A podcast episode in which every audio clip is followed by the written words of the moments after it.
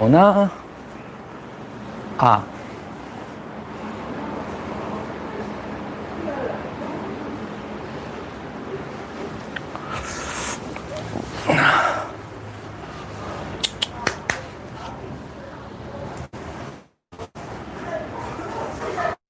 소리 혹시 들리나요? 소리 잘 들어가나요? 안녕하세요. 아, 소리 혹시 들어가는지 누가 좀 알려주실래요? 가끔 소리가 안 들어가는 경우가 있다 그래가지고요.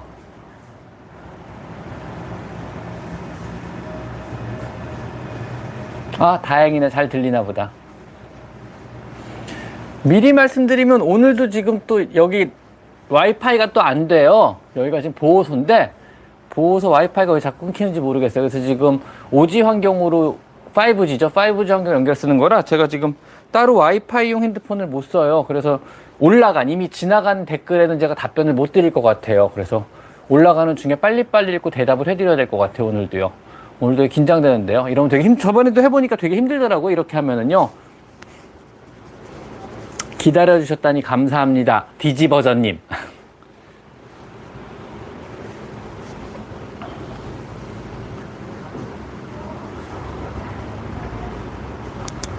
응? 괜찮아. 왜? 가래. 가야. 가래야.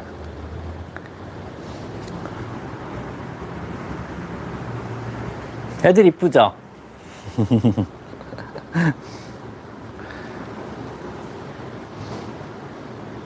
알았어. 그 아직 나한테 쓴맛을 들 본 애들만 내 옆에 모여요. 그래서 나한테 막 주사도 맞고 막 수술도 당해보고 이러면 멀리 도망가는데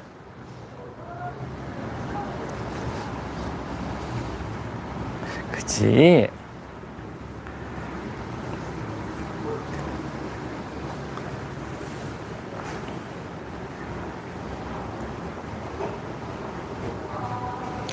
그래서 오늘도 와이파이가 안 돼가지고요. 올라가는 거 그냥 그냥 그때그때 읽어서 해드려야 될 것 같아요. 제가 지나간 거를 와이파이가 안 돼서 이 폰으로 못 봐요. 와이파이용 폰으로요.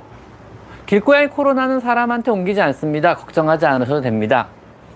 그래서 아직까지 뭐 사람의 코비드 19이라 그러죠. 그 바이러스가 뭐 고양이한테 묻거나 강아지한테 묻어서 미약하게 검파, 양성 반응이 나온 적은 몇 번 있는 걸로 알고 있어요. 세 번인가 두 번인가 발견된 걸로 알고 있어요. 홍콩에서 한 번, 뭐 어디서 한 번 해가지고요. 그냥 묻었다는 표현을 보통은 쓰고요. 그게 실제로 고양이 몸 안에서 어떤 복제가 일어나서 사람은 다시 전파가 된다는 증거는 어디에도 못 찾았어요. 지금까지요. 그래서 그런 쪽으로 연구를 되게 많이 지금 광범위하게 진행을 하고 있거든요. 왜냐하면 이건 사람의 공중 보건과 관련된 분들이 예민한 부분이거든요. 인수공통에 관련된 사항은요. 그래서 굉장히 많은 연구가 그쪽으로 지금도 이루어지고 있는데 아직까지 그런 증거는 발견된 게 없어요. 그래서 고양이의 코로나 바이러스가 사람한테 옮기지 않고요. 두 번째, 사람이 걸리는 코로나 바이러스 대부분은 베타 타입 코로나 바이러스고요. 고양이들이 걸리는 바이러스는 알파 타입 코로나 바이러스. 그러니까 타입이 완전히 달라요. 같은 코로나 바이러스라도요. 그러니까 이름이 코로나 바이러스라는 이유는 모양 자체가 왕관 모양의 바이러스라 그러지 타입이 다르면 전혀 별개의 바이러스로 보통 작용을 하거든요. 그래서 옮기 교차 감염될 가능성은 그렇게 없다고 현재 학자들은 보고 있대요. 그래서 걱정 안 하시고 길고양이들을 만져주셔도 됩니다. 아셨죠? 답변이 됐나요?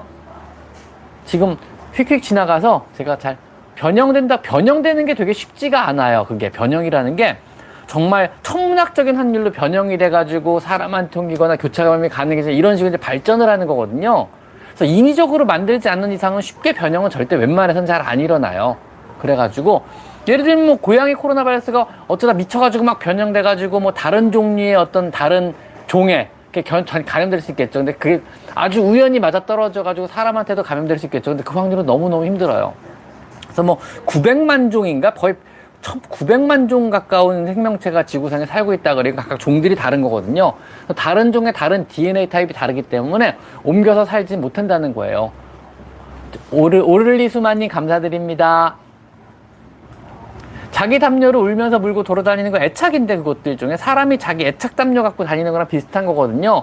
제가 불안하면 냄새가 많이 묻어, 뭐 주인 냄새가 많이 묻었거나 자기 냄새가 많이 묻었거나 이건 이제 물고 다니는 거죠. 불안하거나 아니면 뭐 떼쓰거나 이럴 때 많이 하는 건데 뭐 아기 때 나타나는 일시적인 증상이고 크면은 많이 좋아지고요. 이거는 보통은 불안하기 때문에 나타나는 증상이기 때문에 불안을 가라앉혀주는 여러 가지 요법들을 쓰면 조금 나아져요. 불안도 스트레스니까는요. 그래서 제가 얼마 전에 올려드렸죠. 지난 목요일 날 올려드린 영상 보면은 불안을 해소하는 데 필요한 여러 가지 용품들을 올려놓은 적이 있어요. 내일, 그리고 월요일 날 또 올라가거든요. 고양이의 불안이나 공포증, 이런 거 관련된 어떤 여러 가지 용품들을 제가 올려놓은 게 있으니까 그걸 한번 참고해 보시면 필요한 것들이 많이 나올 거예요. 그래서 그걸 한번 참고해 보세요. 아셨죠? 사람이 먹는 동그란 해물 먹었으면 괜찮을 것 같은데 뭐 많이 먹지 않은 겁니다. 기다리면 좋아질 거예요. 뭐 심하면 구토설사 정도? 근데 뭐 구토가 심하면 병원 데리고 가시고요. 그게 아니라 그러면 냅둬 보시면 돼요. 그 정도는 괜찮을 것 같아요. 육식동물이다. 근데 이제 염분이기 때문에 많이 주면 안 좋아요. 결국 몸이 안 좋아지거든요. 한 번 정도 조금 먹은 것 같고 큰 문제 안 되니까 너무 걱정하지 않으셔도 돼요. 저 지금 제가요. 여기가 지금 와이파이가 안 돼가지고 핸드폰을 못 봐요. 와이파이용 폰을 못 보거든요. 그래서 지금 5G로 방송을 하고 있는데 바꿔 말하면 여러분 질문이 너무 길면 제가 확 올라가서 못 읽어요, 지금은요. 그러니까 되게 짧게 질문을 주셔야 읽을 수가 있거든요. 그래서 오늘은 질문을 좀 짧게 주셔야 될 것 같아요. 그래서 지나간 질문을 제가 못 읽는다. 너무 길면은 화면에서 휙 올라가 버려 제가 못 읽어요. 그러니까 짧은 질문을 주시는 게 좋을 것 같습니다. 길면은 오늘은 거의 뭐 못 볼 것 같아요, 제가요. 와이파이가 안 고쳐지고 있어요. 야, 야, 네, 와이파이가 계속 안 돼요.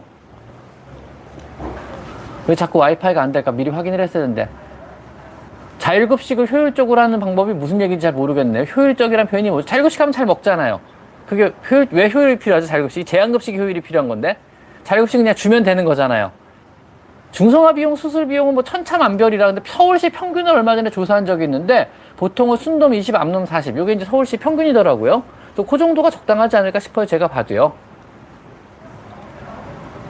중성화 수술 이후에는 중요한 게 중성화 이전 고양이하고 중성화 수술한 이후 고양이 다른 고양이라고 보셔야 돼요. 별개의 고양이. 무슨 얘기 몸에서 가장 많은 에너지 하는 기관이 성호르몬을 생산하는 기관이에요. 즉 난소나 자궁이나 아니면 정소나 왜 그래 갑자기 얘네들 이런 기관들 의외로 야야야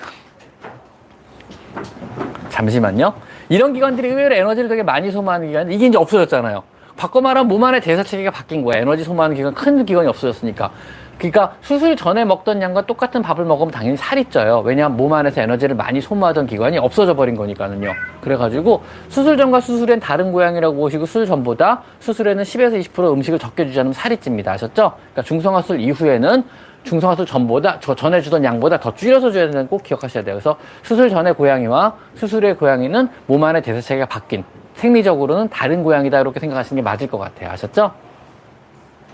선생님 여와 10, 12개월. 중성화 수술은 웬만하면 가까운, 너무 멀리 다니니까, 그러니까 무슨, 되도록이면 뭐 수술 가까운 데서 하는 게 좋은 게 맞는 게요. 고양이를 너무 멀리 옮겨 다니면 애들도 스트레스를 받아요. 그래서 뭐 1시간 이상 이동하고 이런 건 좀 자제를 했으면 좋겠어요. 뭐 3, 40분 정도까지는 뭐 큰 차이가 없고 차를 타고 이동하면 서울 시내에서 대부분 3, 40분이 걸려요. 어딜 가도요. 차가 막히기 때문에. 뭐 그 정도까지 상관없지만 뭐 한두 시간씩만 이동해야 된다 막 이런 거는 사실은 별로 올바른 방법은 아닌 것 같아요. 애들이 스트레스를 많이 받으니까요. 그래가지고 뭐 아주 큰 병이 아닌 다음에는요. 그냥 대부분 1시간 이내 거리만 이동하는 걸 하시는 게 좋을 것 같아요. 그거보다 더 먼 거리를 이동하시면요. 얘들은 스트레스를 받아요. 물론 더 좋은 건 짧을수록 좋겠죠. 이동거리가 짧으니까는요. 습식캔 먹고 토하면 습식캔에 대한 안 좋은 기억이 남은 거죠. 그러면은 아 습식캔은 위험한 거, 안 좋은 거라고 기억이 남으니까 계속 안 먹는 거죠. 학습을 한 거죠. 이런 종류의 식감은 나 속을 안 좋게, 이런 종류의 식감은 내 속이 안 좋아 이렇게 생긴 건데 의외로 습식캔이 종류가 되게 다양하고요. 안 좋은 회사도 있고 좋은 회사도 있어요. 그러니까 회사를 보고 구분을 하셔야지 습식캔 이렇게 구분하시면 안 돼요. 모든 습식캔이 좋지 않고요. 모든 사료가 좋지 않아요. 사료 포장만 보고 믿으시면 안 돼요. 그래서 잘 보고 주시는 게 좋고요. 의외로 굉장히 저질의 재료를 만든 것들도 많고요. 그 다음에 의외로 믿을 수 없는 성분들이 많이 들어간 것도 많고요. 의외로 조합 자체를 사람 기준으로 멋대로 놓은 것도 많아요. 그리고 방부제나 보존제 따위 정, 정, 것 때문에 의외로 사료캔 성분이 되게 막 뭐랄까 애들의 속을 안 좋게 하는 경우도 되게 많이 있거든요. 우리도 캔 같은 거 보면 어떤 거속 되게 안 좋죠. 조미료만 이런 속 안 좋고요. 그런 것도 마찬가지에서 캔 사료가 주실 때나 사료가 주실 때는요 분명히 믿을 수 있는 회사의 제품을 주시는 게 좋고요. 어떤 회사가 믿을 수 있냐면 오래된 회사들이 믿을 수가 있어요. 오랫동안 뭐 10년, 20년, 30년 동안 살아남아서 계속 레시피를 변형, 발전시키고 계속 보완하고 해서 레시피가 안정돼 있거든요. 그런 회사들은요. 즉 오래된 회사일수록 안전하다고 보시면 돼요. 타당하고요. 특히 안정적인 레시피를 구사하는 거 시간이 많이 걸려요. 생각보다. 그래서 뭐 갑자기 우리나라 삼성에서 고양이살을 만들었습니다. 먹으세요. 그렇다 믿으면 안 돼요. 왜냐하면 삼성이 대기업도 맞고 큰 회사도 맞고 굉장히 좋은 식품 영양학자들이 많이 포진해서 좋은 사료를 만들겠지만 그 레시피가 진짜 믿을 수 있는지 검증되는 데까지 상당히 많은 기간이 소요가 돼요. 그 기간을 지나서 레시피가 안정화가 되고 아 먹어도 문제가 없구나. 오랫동안 먹여봤는데 별 탈이 없구나 하고 안정이 되면 그때 가서 먹이시는 게 좋아요. 즉 오래된 회사의 제품을 먹이시라는 게 제 이론입니다. 네, 매일 먹이셔도 돼요. 신장용 사료라는 거는요, 사실 어떤 의미냐면, 고양이가 신부전이 있으면은요, 그거는 보통 세 가지 정도로 어떤 치료라기보단 유지를 시켜야 돼요. 그래서 첫 번째는 이제 유산균 제제나 장내 활성 유산균으로 독소를 제거하는 게 있고요. 두 번째는 흡착제, 장내 흡착제로 신장에 무리가 갈 만한 어떤 크기의 사이즈의 어떤 단백질원을 미리 흡착해서 없애버리는 방법이 있고요. 독소들을 흡착해버리는 거죠, 사실은요. 세 번째는요, 신장이 일을 덜하게 하는 방법이에요. 그 말하면 우리가 단백질을 먹으면은요, 요건 아미노산으로 분비되고, 그 분, 분해된 분해산물인 찌꺼기는 신장에서 일을 해서 오줌으로 내보내게 돼요. 근데요, 만약에 고양이들은 단백질을 안 먹을래 안 먹을 수가 없어요. 결국 찌꺼기가 생긴다는 얘기고요. 찌꺼기가 생기면 신장이 일을 해야 돼요. 근데 신장이 로드가 걸리면 안 되잖아요. 왜냐면 신장이 망가졌기 때문에 그렇죠. 신부전이 있단 의미는 뭐냐면 내 고양이가 혈액 검사할 때 신부전이 나와서 내 고양이 심기래 이런 식의 의미는 뭐냐면 신장 기능의 25% 미만이 남아 있다는 의미예요. 바꿔 말하면요. 전체 신장 중에 한쪽 신장이 이미 기능을 못 하고 나머지 신장도 절반밖에 기능을 못 하는 거예요. 지금요. 그러니까 신장 기능의 25%만 남아 있는데 이 상태에서 조금만 더 신장이 무리가 가면 더 많이 망가지겠죠. 그러니까 신장이 물이 안 가게 하는 방법은요. 단백질을 제한시키를 해야 되는데 고양이 단백질 제한시키를 하면 안 돼요. 죽어버리거든요. 간이 망가져 버려요. 그럼 단백질을 먹이되 단백질의 분해 산물인 찌꺼기가 덜 생기게 하려면 어떤 단백질을 줘야겠어요? 고급 단백질을 주면 된대요. 분해되더라도 분해 산물이 적게 나오고 찌꺼기가 적게 나오는 고급 단백질의 사료를 주면은 신장이 일을 덜 하게 되니까 신장이 더 오래 버틸 수가 있는 거죠. 그래서 그런 고급 단백질 어떤 음식이 있어요? 그러면은 뭐 사람에서 여러 가지가 있지만 고양이는 딱 몇 가지가 있어요. 첫째, Royal Canin에서 나오는 renal이라는 사료. 그 다음에 Hill's에서 나오는 k/d라는 사료가 그런 사료예요. 즉, 아, 아마 고양이나 강아지가 먹을 수 있는 최고급 단백질 사료가 k/d 아니면 renal이 돼요. 장기간 복용해도 문제가 전혀 안 되고요. 그것만 주시는 게 고양이 생명을 유지하는데 도움이 될 거예요. 그래서 웬만하면은 그런 종류, 특히 신부전이 있다 그러면 반드시 처방신만 급여라고 말씀드려요. 신부전 2기라 그러면은요. 아셨죠? 저 지금 제가 이걸 못 봐서 이미 올라간 질문들은 제가 답변을 못 해드려요. 그래서 지금 네, 지금 와이파이가 안 돼가지고요. 제가 좀 화면만 보고 얘기해야 되거든요. 그래서 질문이 길면 휙 올라가서 제가 지금 못 읽어요. 귀청소를 병원에 데려가야죠. 만약에 귀청소만 하려고 그래도 고양이가 막 도망가요. 근데 갈색 기준은 나요. 어떻게든 청소는 해주고 싶어요. 그러면은요, 병원 데리고 가서 하세요. 왜냐면 내가 억지로 붙잡고 하려면 너무 스트레스예요. 나도 스트레스고 얘도 스트레스예요. 즉, 내가 얘한테 미움을 받아야 되거든요. 억지로 붙잡고 하죠. 근데 청소는 반드시 필요할 것 같아요. 상태가 너무 안 좋아 보여요. 이게 치료를 받아야 될지 청소를 받아야 될지 그런 상태인지 모르겠지만 병원 웬만하면 데리고 가서 해주세요. 왜냐하면 집에서 사는 것도 스트레스고 병원에서 하는 것도 스트레스라 그러면 이왕이면 내가 스트레스를 주는 것보다는 선생님이 스트레스 주는 게 오히려 스트레스를 덜 줄 수도 있고 내가 미움을 덜 받는 길일 수도 있습니다. 그래서 음수량이 200ml 이상이면 문제가 안 되죠. 왜냐하면 정상 음수량이니까는요. 보통 우유팩 한 팩, 200에서 200ml 이상은 먹어야 되거든요, 하루에. 그 정도 먹는다 그러면 정상 음수량을 구사하는 거니까 문제가 전혀 안 됩니다. 글쎄요, 나도 구내염에 좋은 게 뭔지 모르겠어요. 일단 스켈링, 그리고 뭐 칫솔질, 피나더라도 그 다음 약, 이 정도. 구내염이 심하면 약 먹이세요, 무조건요. 그 다음에 약을 먹여도 먹여도 계속 재발하고 심하다 그러면 결국 발치가 들어가는 수밖에 없어요, 만성 구내염은요. 그래서, 음, 괜찮아. 근데 나 아까부터 내 발톱으로 날 계속 긁고 있는데 되게 아파, 지금. 아파. 그래가지고 구내염은 사실은 요즘에는 유산균 제제로 치료해보겠다고 접근을 하고 증상 완화시키고 접근하고 근데 아직까지 효과적인 그런 게 나오지 제품이 나오진 않았어요. 그래서 증명된 바도 없고요. 그래가지고 아직은 좀 더 기다려 보셔라. 그 다음에 아직까진 발치가 답이다.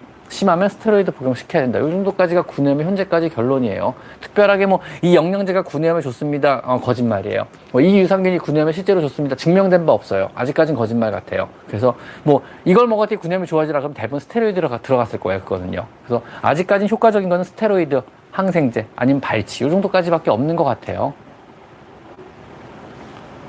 링웜 치료는 당연히 약이 효과적이죠. 링웜은 곰팡이고요. 항곰팡이 제제를 꼭 먹으셔야 됩니다. 그리고 항곰팡이 연고를 바르시거나 아니면 부분적으로 크지 않고 털이 없다 그러면 포비도나이오다인 즉 빨간 약이죠. 우리가 흔히 아는 빨간 약 발라주시는 것도 효과가 좋은데 결국은 약을 먹지 않으면 안 나요.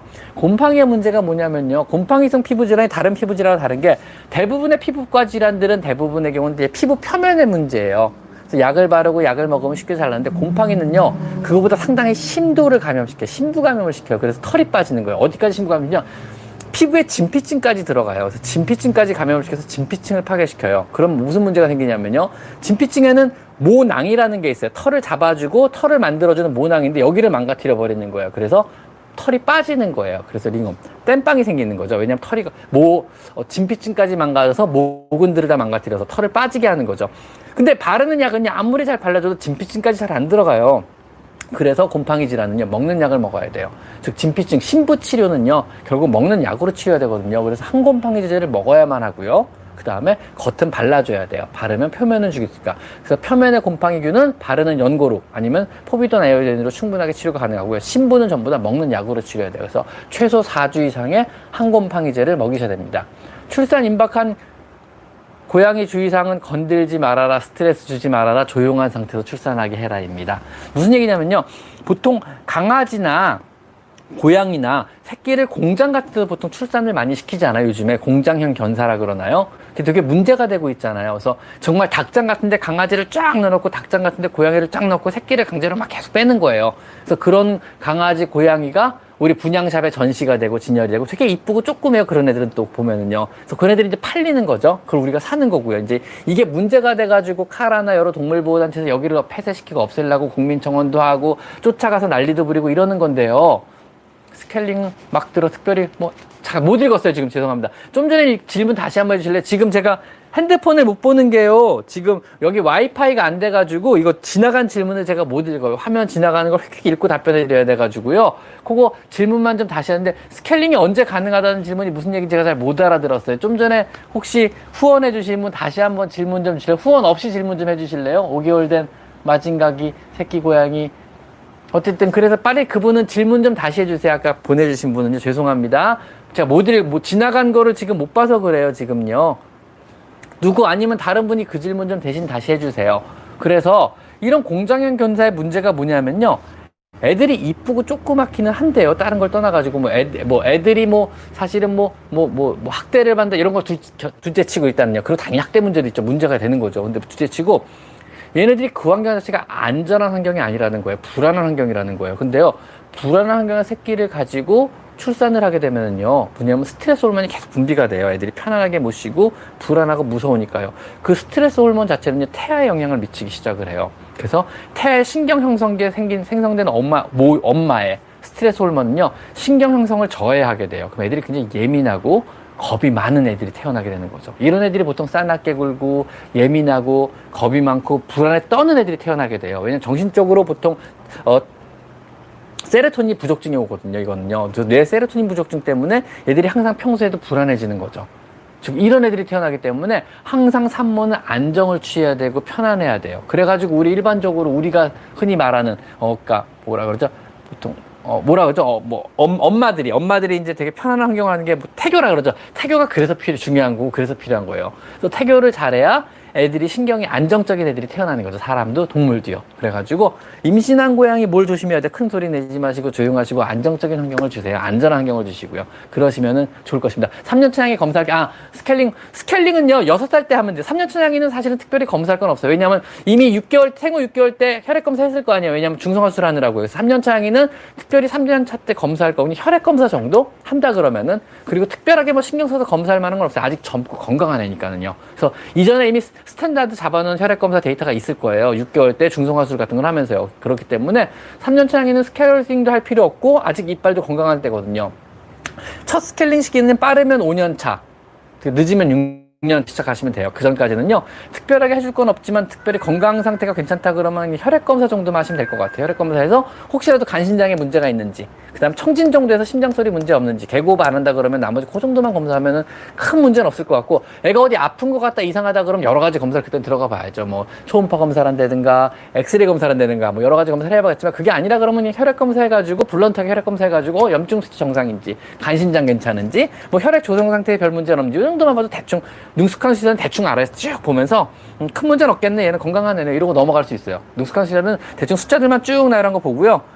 혹시 뭔가 좀 이상할 수도 있을 것 같은데 뭐 다른 거 추가로 더 해보자. 이런 식으로 보통 나올 수 있어요. 그러니까 혈액 검사 정도만 하면 괜찮을 것 같아요. 그리고 질문 다시 읽어주신 아까 그분 감사드립니다 이동장을 아예 숨손집으로 사용할 수 있게끔. 아 괜찮다. 진경민님 진경민도 사실 진경민님이 아니시고 저분이 찐 찐경민님이세요. 찐경민. 우리 방 찐이세요. 그래서 저 대신 답변도 많이 해주신 분 중에 한 분이세요. 찐우년님하고 또 몇 분 계시거든요 찐님들이. 그래서 찐님들이 많이 많이 답변해 주시니까 그분들 답변 믿으시면 돼요. 뭘 도와드릴까요? 아이디어 차님. 아이, 아이다 차님?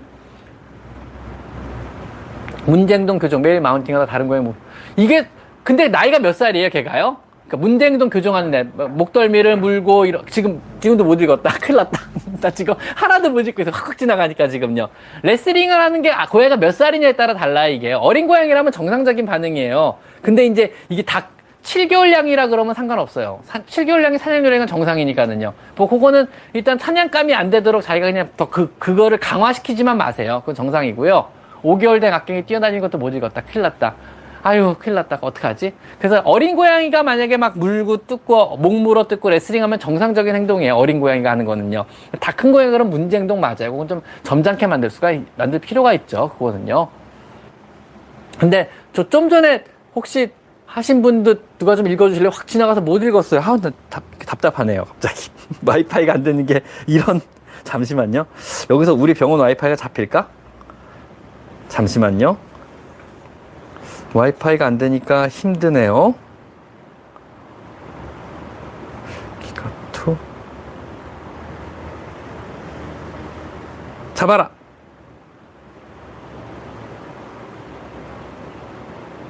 못 잡네요. 못 잡네요. 큰일 났네요. 자꾸 이러면 여기서 못 하는데, 걱정이네요. 자꾸 와이파이가 불안하면 여기서 못 하는데. 자, 어쨌든 지금 와이파이가 안 돼서 지나간 글을 제가 못 읽습니다. 그래서 그냥 다시 한번 누가 좀 읽어주셨으면 좋겠어요. 다 큰 고양이의 경우 훈련을 통해서 고쳐. 그쵸. 훈련을, 훈련이라기보다는 교육을 통해 고쳐야 되는데 이게 잘 안 되는 경우도 많이 있어요. 그래서 고양이 교육의 포인트는 뭐냐면 뭔가 가르친다기보다는 그런 상황을 안 만드는 게 포인트예요. 왜냐하면 가르친다고 알아듣지 못하거든요. 그래서 그런 상황 자체를 안 만들어야 돼요. 그래서 두 고양이가 너무너무 싸우고 어떻게 할 방법이 없어요. 그럼 싸우지 않을 만한 환경을 만드는 수밖에 없어요. 그래서 뭘 갖고 싸우는지를 보고 뭐 자원을 늘려줘야죠. 뭐 사료를 늘리든 캣타워를 늘리든 주인의 사랑을 늘리든 아니면 공간을 더 넓게 하든 구분을 짓든 아니면 한 마리를 다른 데를 보내든 하는 수밖에 없어요. 그때는요. 그리고 뭐 나를 자꾸 물고 뜯고 사냥을 해요. 어린 고양이는 정상이지만 큰 고양이가 자꾸 나를 사냥하면 안 되잖아요. 내가 사냥감이 되면 안 되니까. 그러니까 나를 사냥할 만한 일을 안 만드셔야 돼요. 왜냐하면 뭐 아침마다 샤워하고 가면은 고압 날 자꾸 덮쳐요. 그러면요. 아침마다 샤워하고 다른 데로 다니셔야 돼요. 돌아서 다니셔야 돼요. 왜냐면 얘는 이제 훈련이 숙달이 된 거예요. 매복하고 있다가 이 시간쯤 지나가면 덮치면 된다는 거 배운 거죠. 학습적으로요. 그러면 주인이 놀란다는 걸 아는 거예요. 그래서 항상 매복하고 같은 시간에 같은 장소에서 매복하고 있다 덮치는 거거든요. 그러니까 같은 시간에 같은 장소에 매복해서 돌아다니셔야죠. 이렇게 빙구르르. 내가 사냥감이 되면 절대로 안 되니까요. 기회를 주시면 안 돼. 애초부터요. 그래서 이거는 사실은 교육이나 훈련, 왜냐하면 본능이기 때문에 교육이나 훈련으로 해결되는 분이 아니거든요. 그래서 기회를 안 주고 상황을 안 만드는 걸 포인트로 잡으시는 게 항상 맞아요. 그게요. 출근하면 스트레스를 받는 게요. 항상 출근할 때마다 똑같은 패턴으로 옷을 갈아입고 똑같은 패턴으로 샤워를 하거든요. 그러면 똑같은 패턴으로 애들 숨어있다 덮치면 되는 거거든요. 그게 맛들인 거예요. 재미를 드린 거고요. 패턴을 좀 바꿔보시는 게 원칙일 것 같아요. 그 경우는요. 그래서 미끄러지는데 바닥 매트를 보통 이런 게 바닥 미끄러지는 바닥 매트일 땐 요게 좋아요 카펫이요. 특히 고양이들 의외로 미끄러서 많이 다쳐 애들 점프력도 좋고 다 좋은데 점프하고 뛰어내리다가 많이 미끄러서 다쳐 애들이요. 그리고 올라가다가 미끄러서 턱 같은 거 많이 다치거든요. 그래서 점프를 하는 부위가 있어요. 캣타워 앞이라든가 소파 앞이라든가 아니면 뭐 어디지? 주로 뭐 어디지? 어디지? 뭐 싱크대 싱크대 앞이라든가 이런 데는 보통 점프해서 많이 올라간 데 있잖아요. 탁자 앞도 마찬가지고. 여기는 반드시 조금 조그만 이런 것들을 다 깔아 놓으셔야 돼요. 이런 카펫들을요. 그래서 큰 카펫 말고 조그만 카펫 여러 개 사가지고 양면 테이프로 붙여버리세요. 그런 데는요. 그럼 얘들이 거기 가서 촉감이 좋고 점프할 때도 어떤 지지가 된다는 걸 알기 때문에 마찰력이 있으니까는요. 알기 때문에 거기서만 점프를 많이 하게 돼요. 더. 그러니까 특히 뛰어내리다 많이 미끄러지니까 그런 부에는 이런 거 많이 깔아주시는 게 좋아요. 안전을 위해서 또 고양이 복지를 위해서 카펫 같은 거 깔아주시고 요즘엔 카펫이 옛날처럼 그렇게 비싸지 않아요. 고가가 아니에요. 뭐 이케아 같은 게 많이 생겨가지고 1, 2만 원이면 대부분 근상 카펫들을 많이 사고요. 정말 큰 카펫도 2, 3만 원이면 사거든요. 그래서 그런 거 사서 깔아주고 뭐 1년 지나면 버리고 새로 깔아주고 이런 건 나쁘지 않아요. 뭐 그런데 돈 쓰려고 돈 버는 거잖아요. 우리가 그런데 쓰지 어디다 돈 쓰겠어요. 그래서 카펫 같은 거 이모티콘은 가입하시면 돼요. 이게 가입 버튼이 이게 후원 버튼이거든요. 사실은요. 후원하면은 지금 이모티콘 받는 방법이 가입을 누르시면은 한 달에 5천이라는 돈이 앞으로 계속 빠져나가세요. 그래가지고 이렇게 중간에 아마 자동으로 빠져나가나 그럴 거예요. 그래서 중간에 끊으셔야 될 거예요, 그게요. 그래서 한, 한 번 한 달 해보시고 괜찮으면 계속 하시고 아니면은 그러니까 후원 버튼이라고 만들어 놨는데요. 그냥 한번 가능해졌다 그래서 해보긴 해보는 건데 모르겠어요. 일단은 아직까지는 모든 분들의 답변을 열심히 해드리려고 노력을 하는데 나중에 힘들어지면 이제 후원 버 이게 고양이 그림 그려진 분들 위주로 먼저 답변을 해드리고 해야 되지 않을까 이런 뜻에서 만들었는데 아직까지는 다 해드리고 있어가지고요. 또또 지나갔다 어떻게 지금 와이파이가 안 돼서 못 읽어요. 죄송합니다 지금. 그래서 질문을 다시 해주셔야 될 것 같아요. 지금 와이파이가 안 잡히고 있습니다. 그래서 제가 지나간 질문엔 답변을 지금 못 해드려요. 그래서 후원해주신 분들 감사한데 지금 후원을 해주셔도 글자를 못 읽습니다. 제가 지금. 그래서, 조금 질문을 좀 짧게 해주시면 제가 읽기 좀 편할 것 같아요. 출산임 받고 그냥 평소처럼 놀아주는데 너 과격하게만 놀아주지 마세요. 과격하게만요. 그래서 과격하게만 안 놀아주시면요. 큰 문제는 없을 거예요. 아, 또 지나갔다. 죄송합니다. 지금 제가 와이파이가 안 돼가지고요. 지나간 글을 못 읽습니다. 올라가 버리면 제가 못 읽어요. 그래서 죄송합니다. 그래서 오늘 질문 속도도 빠르고 질문 내용이 길면 또 못 읽어요. 그래서 하필 오늘 와이파이도 안 되는데 큰일 났네요. 예, 사료가 안 맞으면 당연히 토끼똥 싸죠. 대부분 대변의 이상이나 정기적인 구토의 원인은 사료인 경우가 되게 많아요. 그리고 사료 트러블이 생각보다 되게 많거든요. 오늘 좀 전에 전화 받은 게 어, 우리 고양이가 아, 이거 한번 얘기해봐야겠다. 오늘 좀 전에 전화를 병원에 와서 받았어요. 저희 병원 손님인지 아니면은 뭐 개인적으로 어떻게든 연결해서 전 운전한지 모르는데 뭘 처음 들어보는 목소리였는데 고양이가 일주일에 두 번씩 토해요. 근데 병원에 데려갔더니 내시경을 하래요. 어떻게 해야 되나요? 라고 물어봐서 사실은 뭐 내시경까지는 좀 오버인 것 같기도 해가지고 그러면은 혹시 언제부터 그랬나요? 그랬더니 한 달 전부터 그랬대요. 그러면은 오래됐잖아요. 한 달 전부터 일주일에 두 번씩 토한다면 병원 가야 되는 게 맞거든요. 그래서 물어봤죠. 그럼 뭐 특별한 이벤트가 있었나요? 사료는 몸에 계시니까 한 달 전에 사료를 바꿨대요. 그러면은 혹시 사료 문제 아닐까요? 그랬더니 가만히 계시다. 아, 그럴지도 모르겠네요. 그러더라고요. 그래서 그러면 사료를 한번 바꿔보시죠. 다시 그랬더니 네, 알겠습니다. 이러고 끊으시더라고요. 그러니까 의외로 사료 트러블이 되게 많아요. 그러니까 혹시라도 변이 이상하거나 구토를 정기적으로 한다 그러면 일단 사료 문제를 한번 의심해 볼 필요도 있을 것 같아요. 그래서 고양이 질환 없애는 방법은 되게 많죠. 그래서 고양이 스트레스를 감소시키는 법이라는 영상에도 있고요. 제 커뮤니티 게시판에 들어도 여러 가지 아이템들이 있거든요. 그것도 한번 보셔도 될 것 같아요. 6개월째 mounting 중인데라는 게 그러니까 6개월째라는 게 고양이가 6개월이라는 건가요? 아니면은 지금 뭐 10살 될 고양이가 6개월째 mounting 중이라는 건가요? 지금 그것도 질문의 요지를 제가 잘 모르겠어요. 6개월째 mounting. 서열 정리하고 mounting하고 상관이 있을 수 있죠. 근데 뭐 그렇게 심각한 문제는 아닌데 mounting이. 응, 왜 날 물라고 또 물라 그랬어? 두 살짜리가 6개월째 mounting, 밤마다 낑낑대면서 10개월 여아를 올라타요. 둘 다 중성화 잘 됨. 사이는 좀. 글쎄요? 그냥 놀이의 방법 중에 하나인 것 같은데, 그거는. 내가 너보다 더 우월해라는 뜻에서 하는 놀이 중에 하나일 것 같아요. 그래서 힘이 더 세고 강한 아이가, 즉, 우월한 아이가 약한 아이의 목을 물고 mounting 하는 거는 어떤 그런 유희행동 중에 하나거든요. 최영은님 감사합니다. 그래서 이거는 내가 너보다 힘이 됐으니까 놀이 방법이 좀 잘못됐긴 했어요. 사실은 내가 너보다 힘이 더 세하고 일진 놀이 하는 거거든요. 그래서 그 놀이 중에 하나고 뭐 당하는 애가 그렇게까지 막 너무 괴로워하지 않고 피를 보는 상태 아니라 그러면 둘이 노는 거니까 그냥 좀 놀이 방법이 좀 올바르진 않지만 내가 더 우월의 놀이를 하는 거니까 그냥 냅두시는 수밖에 없고 이걸 막을 방법은 아마 없을 것 같아. 아니면은 그런 걸 할 때마다 주의를 환기시키는 수밖에 없어. 억지로 떼놀라 그러면 더 악화될 거고요.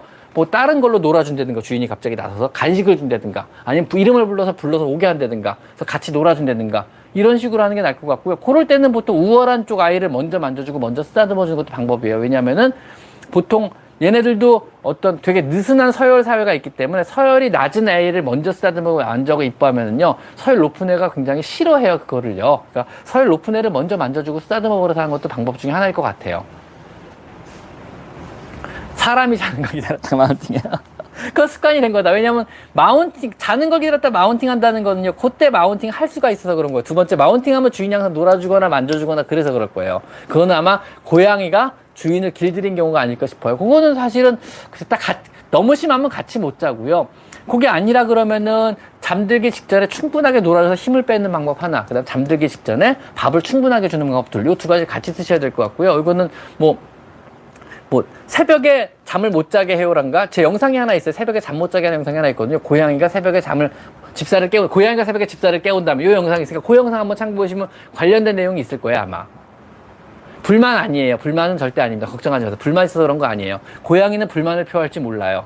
항상 행복한 아이라서. 그래서 차, 뭐, 이, 이다차님, 이, 이다차, 이다차, 이름이 이상하다. 아이다차?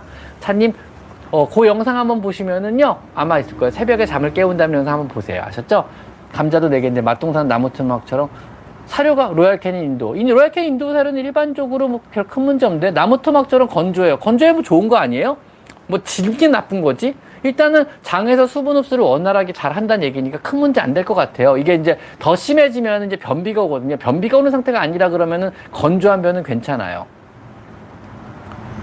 문고리에 자꾸 매달리는 거는 글쎄요, 뭐 재밌어서 그런가 보죠. 뭐 문을 열라 그러나 보통 고양이들 문고리에 매달려서 문 많이 열거든요. 아마 주인이 문 여는 걸 보고 문을 열려고 하는 것 같아요. 관찰 동물이라서요. 의외로 문을 잘 여는 편에 속하기도 하고요.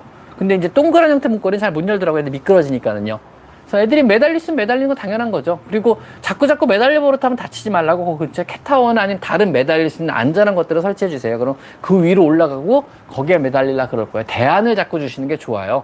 그거를 못하게 하시면 안 돼요. 얘들을 못하게 한다는 걸 못 알아듣고 더 하려 그러고요. 오히려 못하게 막아버리면 더 안 좋은 형태의 습관으로 나타날 수 있어요. 그러니까 대안을 제시해 주시는 게 좋아요. 이거보다 이게 더 좋아. 이런 식으로요.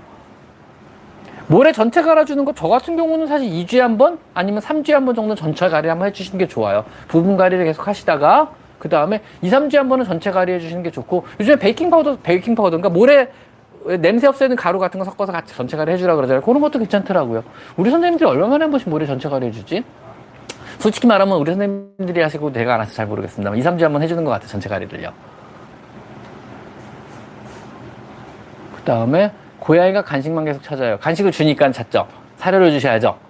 처음에 고양이 키울 때 키로 안식 엄청 많죠. 꼭 처음에 고양이 키울 때 알아는 상식은요. 어, 제 영상을 보시면 됩니다. 100개의 영상에 자세히 설명해 놨습니다. 그게 뭐 간단하게 여기서 5분 10분 알려줄 수 있는 게 없습니다. 그래서 좋은 사료 먹이고 물 충분하게 주시는데 공부 많이 하셔야 돼요. 우선 키우기 전에.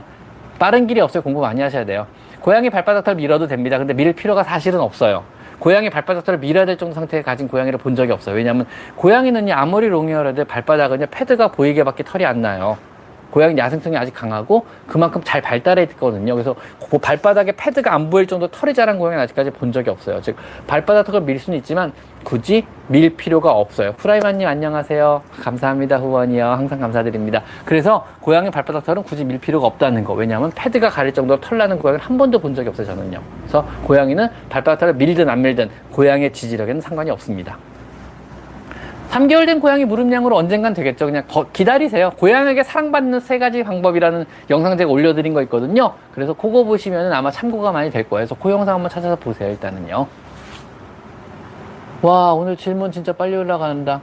다른 추천 영상 있어요. 왜냐하면 제가 이번에 고양이 추천 아이템 올려드린 거 있죠. 그 영상. 고양이 아이, 추천 아이템 올려드린 영상에 DVD 하나 올려드렸잖아요. 고양이 영상이라고. 근데 거기 누가 답변을 달아주셨어요. 되게 미국에 계신 분인가 봐요. 그래서 분이 아마존에서 구할 수 있는 다른 고양이용 영상을 제가 어, 추천해드리겠습니다 하고 쫙 적어주셨더라고요. 되게 고마운 구독자님이시더라고요. 그래서 내가 너무 감동받아가지고 진짜 진짜 감사합니다 인사하고 그거를 상단 고정해놨어요. 댓글 상단 고정. 그러니까 그 영상 부분 이번에 목요일날 올린 영상 고양이용 추천 아이템 뭐 이템 영상 있잖아요.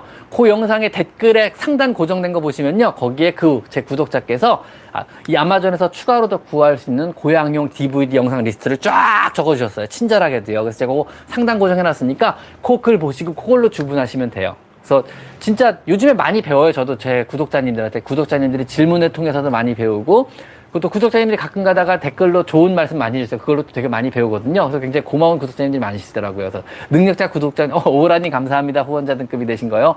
그래가지고 그런 구독자님한테 많이 배우고 있고 능력 있는 여러 구독자님들 항상 제가 존경하고 있다는 거. 정말 저는 존경합니다 개인적으로. 그래서 가끔가다 제 영상에 혹시 추가로 정보를 주실 수 있는 분은 항상 댓글을 달아주시고 댓글이 오 정말 도움이 되는 댓글이다. 싶으면 제가 항상 상단 고정을 이렇게 해놓거든요. 다른 제 구독자님들 보실 수 있도록 상단 고정을 해놓거든요. 그래서 그런 좋은 어떤 정보가 있으시면 언제라도 알려주시면 감사하겠습니다. 왜냐하면 저는 이렇게 한국에 있는 수의사고 한국 중에서도 서울에 있는 수의사고 또 서울 중에서도 변두리에 있는 수의사잖아요. 그러니까 그렇게 많은 정보를 다양하게 제가 알고 있지는 못해요. 공부는 열심히 하고 있지만은요. 그래서 혹시 제가 모르는 추가적인 정보가 있다 그러면 꼭 좀 알려주세요. 아시죠? 찌는년님 감사합니다. 또 저분도 찐님이시고요.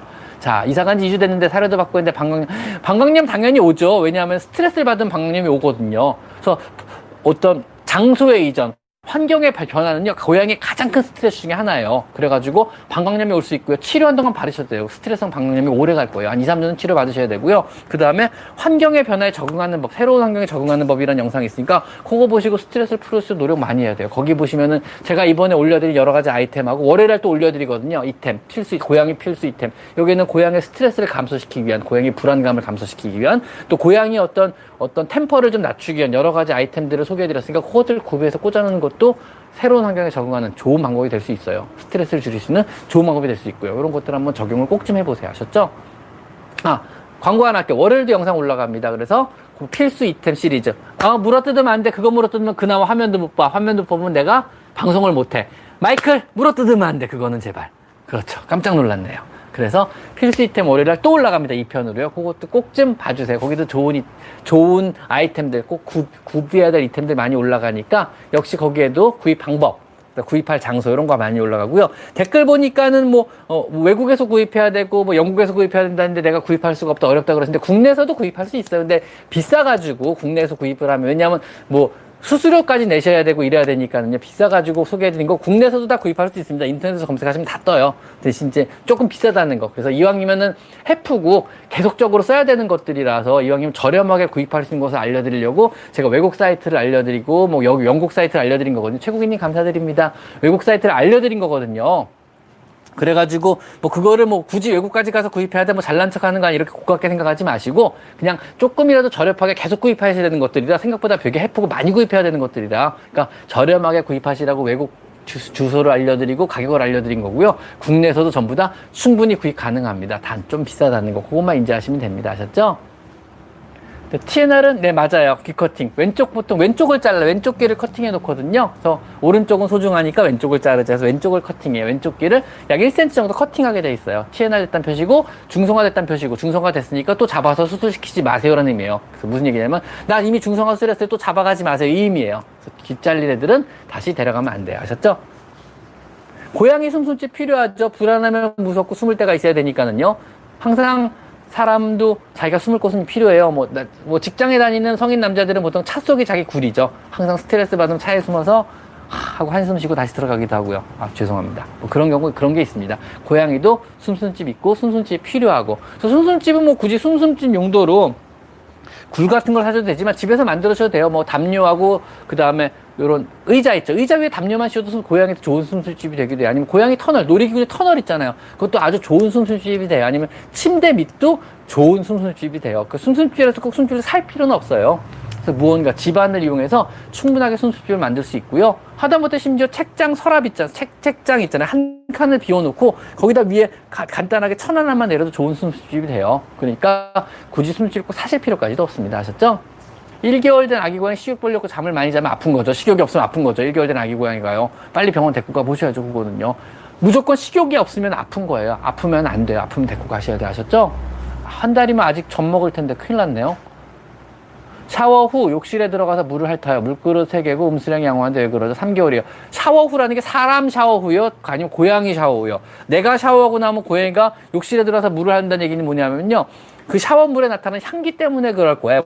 냄새니 아니면 body cleanser 냄새 때문에 호기심에 들어가서 바닥 물을 핥는 거니까 못 들어가게 막으셔야죠 그거는요 뭐 글쎄요 고양이 미용하는 거 저는 그렇게 나쁘게 생각은 안 해요 뭐 고양이 입장에서 뭐 미용하는 게 뭐 그렇게 뭐 뭐라 그러지 더워서 미용하는 거는 뭐 스트레스 경감에 해소되지만 대부분 미용이 고양이를 위해서 하는 건 사실은 아니거든요 사실은 이제 털 털이 너무 빠지니까 어쩔 수 없이 이제 어, 집사가 미용을 시켜주는 건데 뭐 고양이 입장에서는 뭐 그렇게 뭐 나쁜 이벤트 같진 않아요. 물론 마취를 해야 된다는 이벤트는 좀 나쁠 수도 있겠고, 뭐 자기 털이 없으면 한동안 좀 되게 어색해하고 힘들어하긴 하더라고요. 그래도 일단 시원한 장점은 있고요. 한여름에. 두 번째는 털이 들라니까 집사가 편한 것도 있어요. 그러니까 고양이를 키울 때요.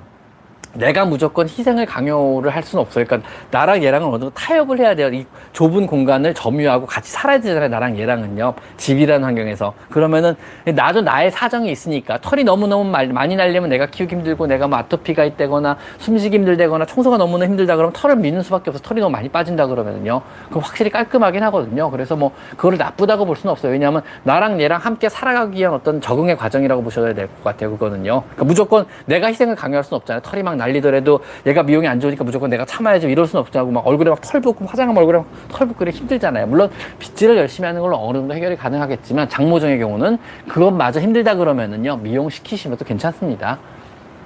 대변을 그루밍 안 할 수도 있고 따로 교육시킬 수 있는 방법은 없습니다. 뭐 직접 핥아줄 수 없는 노릇이고요. 그래서 대변하고 그루밍 하는 건 습관이기 때문에 안 할 수도 있고 할 수도 있어요. 그거는요.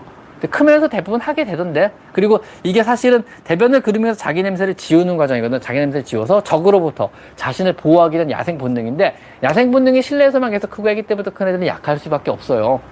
그리고 점점 없어져 가는 기능 중에 하나거든요. 얘들한테 야생 본능이. 왜냐면 위해 살아야 되는 필수 본능 중에 하나거든요. 사실은요. 지금도 누가 후원하셨는데 질문 같이 하셨는데 못, 못 보고 확 지나가 버렸어요. 읽지도 못, 한 글자도 못 읽었어요. 지금 와이파이가 안 돼서 못 읽어요. 지금요. 어떻게? 큰일 났다. 와이파이가 안 되니까 바보가 됐다. 그래서 대변을 보고 그루밍을 하는 건 자신 있는 냄새를 지워서 냄새가 안 나오게 해가지고 또 또 못 봤다. 큰일 났다. 그래가지고 어떤 사, 생존을 하기 위한 생존 본능 중에 하나인데 이게 사실은 요 실내에서 필요가 없기 때문에 안 할 수도 있다는 거, 안 하는 게 나쁜 게 아니라는 거, 그것도 정상일 수 있다는 거. 임신한 고양이가 자꾸 베란다 가서 있어요. 저 죄송한데요, 지금 후원을 해주시고 질문을 하셔도 제가 못 읽어요. 왜냐하면은 지금 여기가 와이파이가 안 돼가지고 지금 5G로 지금 촬영 중이고요. 영상을 전송 중이고 지금 와이파이용 핸드폰이 지금 작동을 전혀 안 하고 있습니다. 제가 그래서 지금 지나간 확 하고 넘어가 버린 어떤 질문에 지금 답변을 못 해드려요. 읽을 수가 없어가지고 오늘 정말 죄송합니다. 그래서 혹시 제가 음, 후원을 하셨는데 답변을 못 해드린 모든 사항은요. 후원을 했는데 답변을 못 해드린 모든 사항은 끝까지 답변을 못 해드리면은요. 이 영상 어차피 안 주고 남겨놓으니까 이 영상 밑에다 질문을 달아주세요. 질문을 달. 그래서 후원했는데 답, 대답을 못 들었습니다. 그러고 질문을 남겨주시면요. 제가 내일 아침에 전부 다 정리해가지고 쫙 글로 적어드릴게요. 아셨죠? 그래서 이 영상 밑에다가 그런 분들은 질문을 다시 한번 꼭 좀 달아주세요. 이 영상 밑에 후원을 했는데 답변을 못 들었습니다 하고요. 질문 내용을 적어주시면은요. 제가 그 밑에가 충분한 답변을 글로 적어서 올려드리도록 하겠습니다. 혹시 후원을 하셨는데도 불구하고 답변을 못 들으신 분들은요, 이 영상 밑에 질문을 꼭 좀 남겨주세요. 제가 정말 죄송합니다. 이러고 답변을 다음, 내일 아침에 다 달아드릴게요. 아셨죠? 죄송합니다. 고양이 자기 이름 알죠? 당연히요. 보통 이음절로 짓는 거고요. 제가 준비하는 영상 중에 하나가 이제 뭐 외국에서 흔하게 쓰이는 고양이 이름 리스트 이런 거 한번 준비하고 있거든요. 뭐 고양이 이름 베스트 10 뭐 이런 거. 국내에서 많이 쓰이는 사용되는 고양이 이름 베스트 10 이런 거. 고양이들 쓰기 좋은 고양이 이름, 나쁜 이름 뭐 이런 거 한번 해보려고요. 그래서 준비 중인데 그것도 나중에 시간 되면 할게요. 카레 좋아하는 애들 있어요. 카레 냄새요. 뭐 카레 냄새 맡으면 애들이 좋아하는 애들 있으니까 그런 애들 있을 수 있어요. 고주연님 감사드립니다. 1위 나비. 그럴 수 있죠. 근데 요즘에 나비란 이름 잘 안 쓰는데, 왜냐면 우리 병원에 나비란 이름 들어본지 못한 지가 제가 거의 몇 년 됐어요. 그러니까 요즘에 나비란 이름 없어요. 의외로 없을 수 있어요. 그래서. 많이 아픈 거죠. 길고양이가 숨을 헐떡이고 기침 심하다면 herpes 바이러스 감염증이니까 꼭 가까운 병원에서 약 타가지고 먹이시면 좋아지는 경우도 많이 있으니까 가까운 병원에서 말씀드리고 약 좀 타서 먹이세요. 하셨죠? 이름이 촌스러워야 오래 산다는 얘기는 뭐 옛날에 우리 개똥이란 이름 짓고 이러는데 한국 분들 할머니 할아버지 때 아니면 뭐 이조 시대 때 얘기고 지금은 아니에요. 지금은 뭐 찰스 아니면 뭐, 뭐 이런 이름들 오래 삽니다. 걱정하지 마세요. 그냥 막 지으셔도 돼요. 뭐 개똥이랑 짓고 뭐 김수한무 거북이와 두루미 이런 이름 지으실 필요 없습니다. 옛날에 뭐 장수 시킨다고 이름 지은 거 있잖아요. 뭐 김수한무, 거북이와 두루미, 뭐 삼천갑자, 동방삭, 치치차포, 사, 사리사리 센터, 워리워리 세브리카 이런 거 이름 혹시 아시는 분이냐? 너무 나이 든 사람들만 아는 내용인가 이게? 이런 이름 짓는 사람들이 있었거든요. 근데 그럴 필요 없고요. 요즘에 뭐 아주 뭐 엘레강스한 이름 지어도 아이들 오래오래 사니까 걱정하지 마세요. 아셨죠? 저희가 근데 카레 냄새 맡으면은 비비고 이런 고양이들이 있어요. 뭐 그런 고양이만 있는 거 아니고요. 카레 냄새 좋아하는 애들이 있어요. 그래서 flehmen 반응 보이는 애들도 있고요. 걱정하지 마세요. 정상입니다. 근데 그 칼의 냄새 따라 다르다는 거. 무는 게 사실 고치기 힘들어요. 근데 3개월 된 고양이는 당연히 무는 거 못 고치죠. 알아들을 수 있는 나이가 아니잖아요. 당연히 물죠. 왜냐면 물고 뜯으면서 아, 물면 질감이 이렇구나. 아, 물면 느낌이 이렇구나. 이런 거지 배우는 연령 시기거든요. 그러니까 한참 물면서 학습하는 시기이기 때문에. 왜냐면 얘들이 뭐 손으로 질 수도 없고 뭘 할 수가 없잖아. 할 수도 없고요. 그러니까 무는 게 유일한 감각기관이고 이러면서 지금 학습을 하는 과정이거든요. 그래서 3개월 된 고양이가 이것저것 물어보는 거는 정상이에요. 못 고치세요. 고치려고 하셔도 안 되고요. 이거는 정상 반응이라 생각하고 사람을 무는 것만 되도록 피하시면 돼요. 내 손을 안 물게만 하시면 돼요. 내 손만 안 물다 그러면 냅두세요. 그냥요. 정상 반응이니까요. 어린 고양이가 무는 거는 뭐 대변은 물에 묻지 않는 거는 교육시킬 방법이 없습니다. 이것도 역시 고양이 야생 습관에서 기인된 쉽게 말하면은 자기 집 낸 변을 모래로 덮어서 냄새를 지워서 적으로부터 자신의 은신처를 보호하는 이런 과정인데 야생 본능이 떨어진 애들은 이게 이걸 잘안 안 하더라고요. 이 행동을 못하게 할 방법은 없고요. 뚜껑이 없는 화장실이 조금 더 나아요. 뚜껑이 있으면 우리 더 안 덥더라고 애들이. 왜냐하면 뚜껑이 있으면 밖에 나가봤더니 자기 냄새가 안 나는 거 대변 냄새가 어, 안 덮어도 되는구나. 이러고 가버리는 거야 애들이 그냥. 근데 뚜껑이 없으면요 자기 대변 냄새가 계속 나면 자기도 신경이 쓰이거든요. 그러니까 다른 데 가서 덮는 경우도 있어요 심지어는요. 첫째가 썽 싸고 그냥 나오면 둘째 가서 덮어버려요. 야 이러면 안 돼. 이러면 다른 애들이 우리 냄새 맡고 와서 우리 큰일 나 이놈 한단 말이야. 그러니까 그러면 안돼 이러고 덮는 경우도 있거든요. 그래서 이런 경우 뚜껑이 없는 경우가 오히려 유리할 수 있으니까 뚜껑을 치워버려 보세요. 그럼 조금 더 나을 수 있어요. 근데 저 물을 괜찮아요. 아직 버틸만 해요. 생각보다 제가 그렇게 물을 많이 먹는 종은 아니어가지고 걱정하지 마세요. 사실 물을 거의 안 먹고요. 아침에 출근할 때 venti 사이즈로 커피를 스타벅스에서 받아와요. 항상요. 항상 똑같은 지점에서 똑같은 시간에 똑같이 들려서 똑같은 스타벅스 venti에 샷추가해서 받아와서 그걸 하루 종일 마셔요. 물 대신요. 어떻게 하다 습관이 그렇게 됐는지 모르겠어요. 좀 그지 같긴 한데 일단 그게 습관이에요. 그래서 항상 venti 사이즈 컵에다가 항상 받아와서 그것만 하루 종일 마셔요. 그래서 그걸로 물을 거의 충당하는 것 같아요. 집에 가서 밥 먹을 때 빼고는 거의 그걸로 하루 종일 물은 충당하는 것 같아요.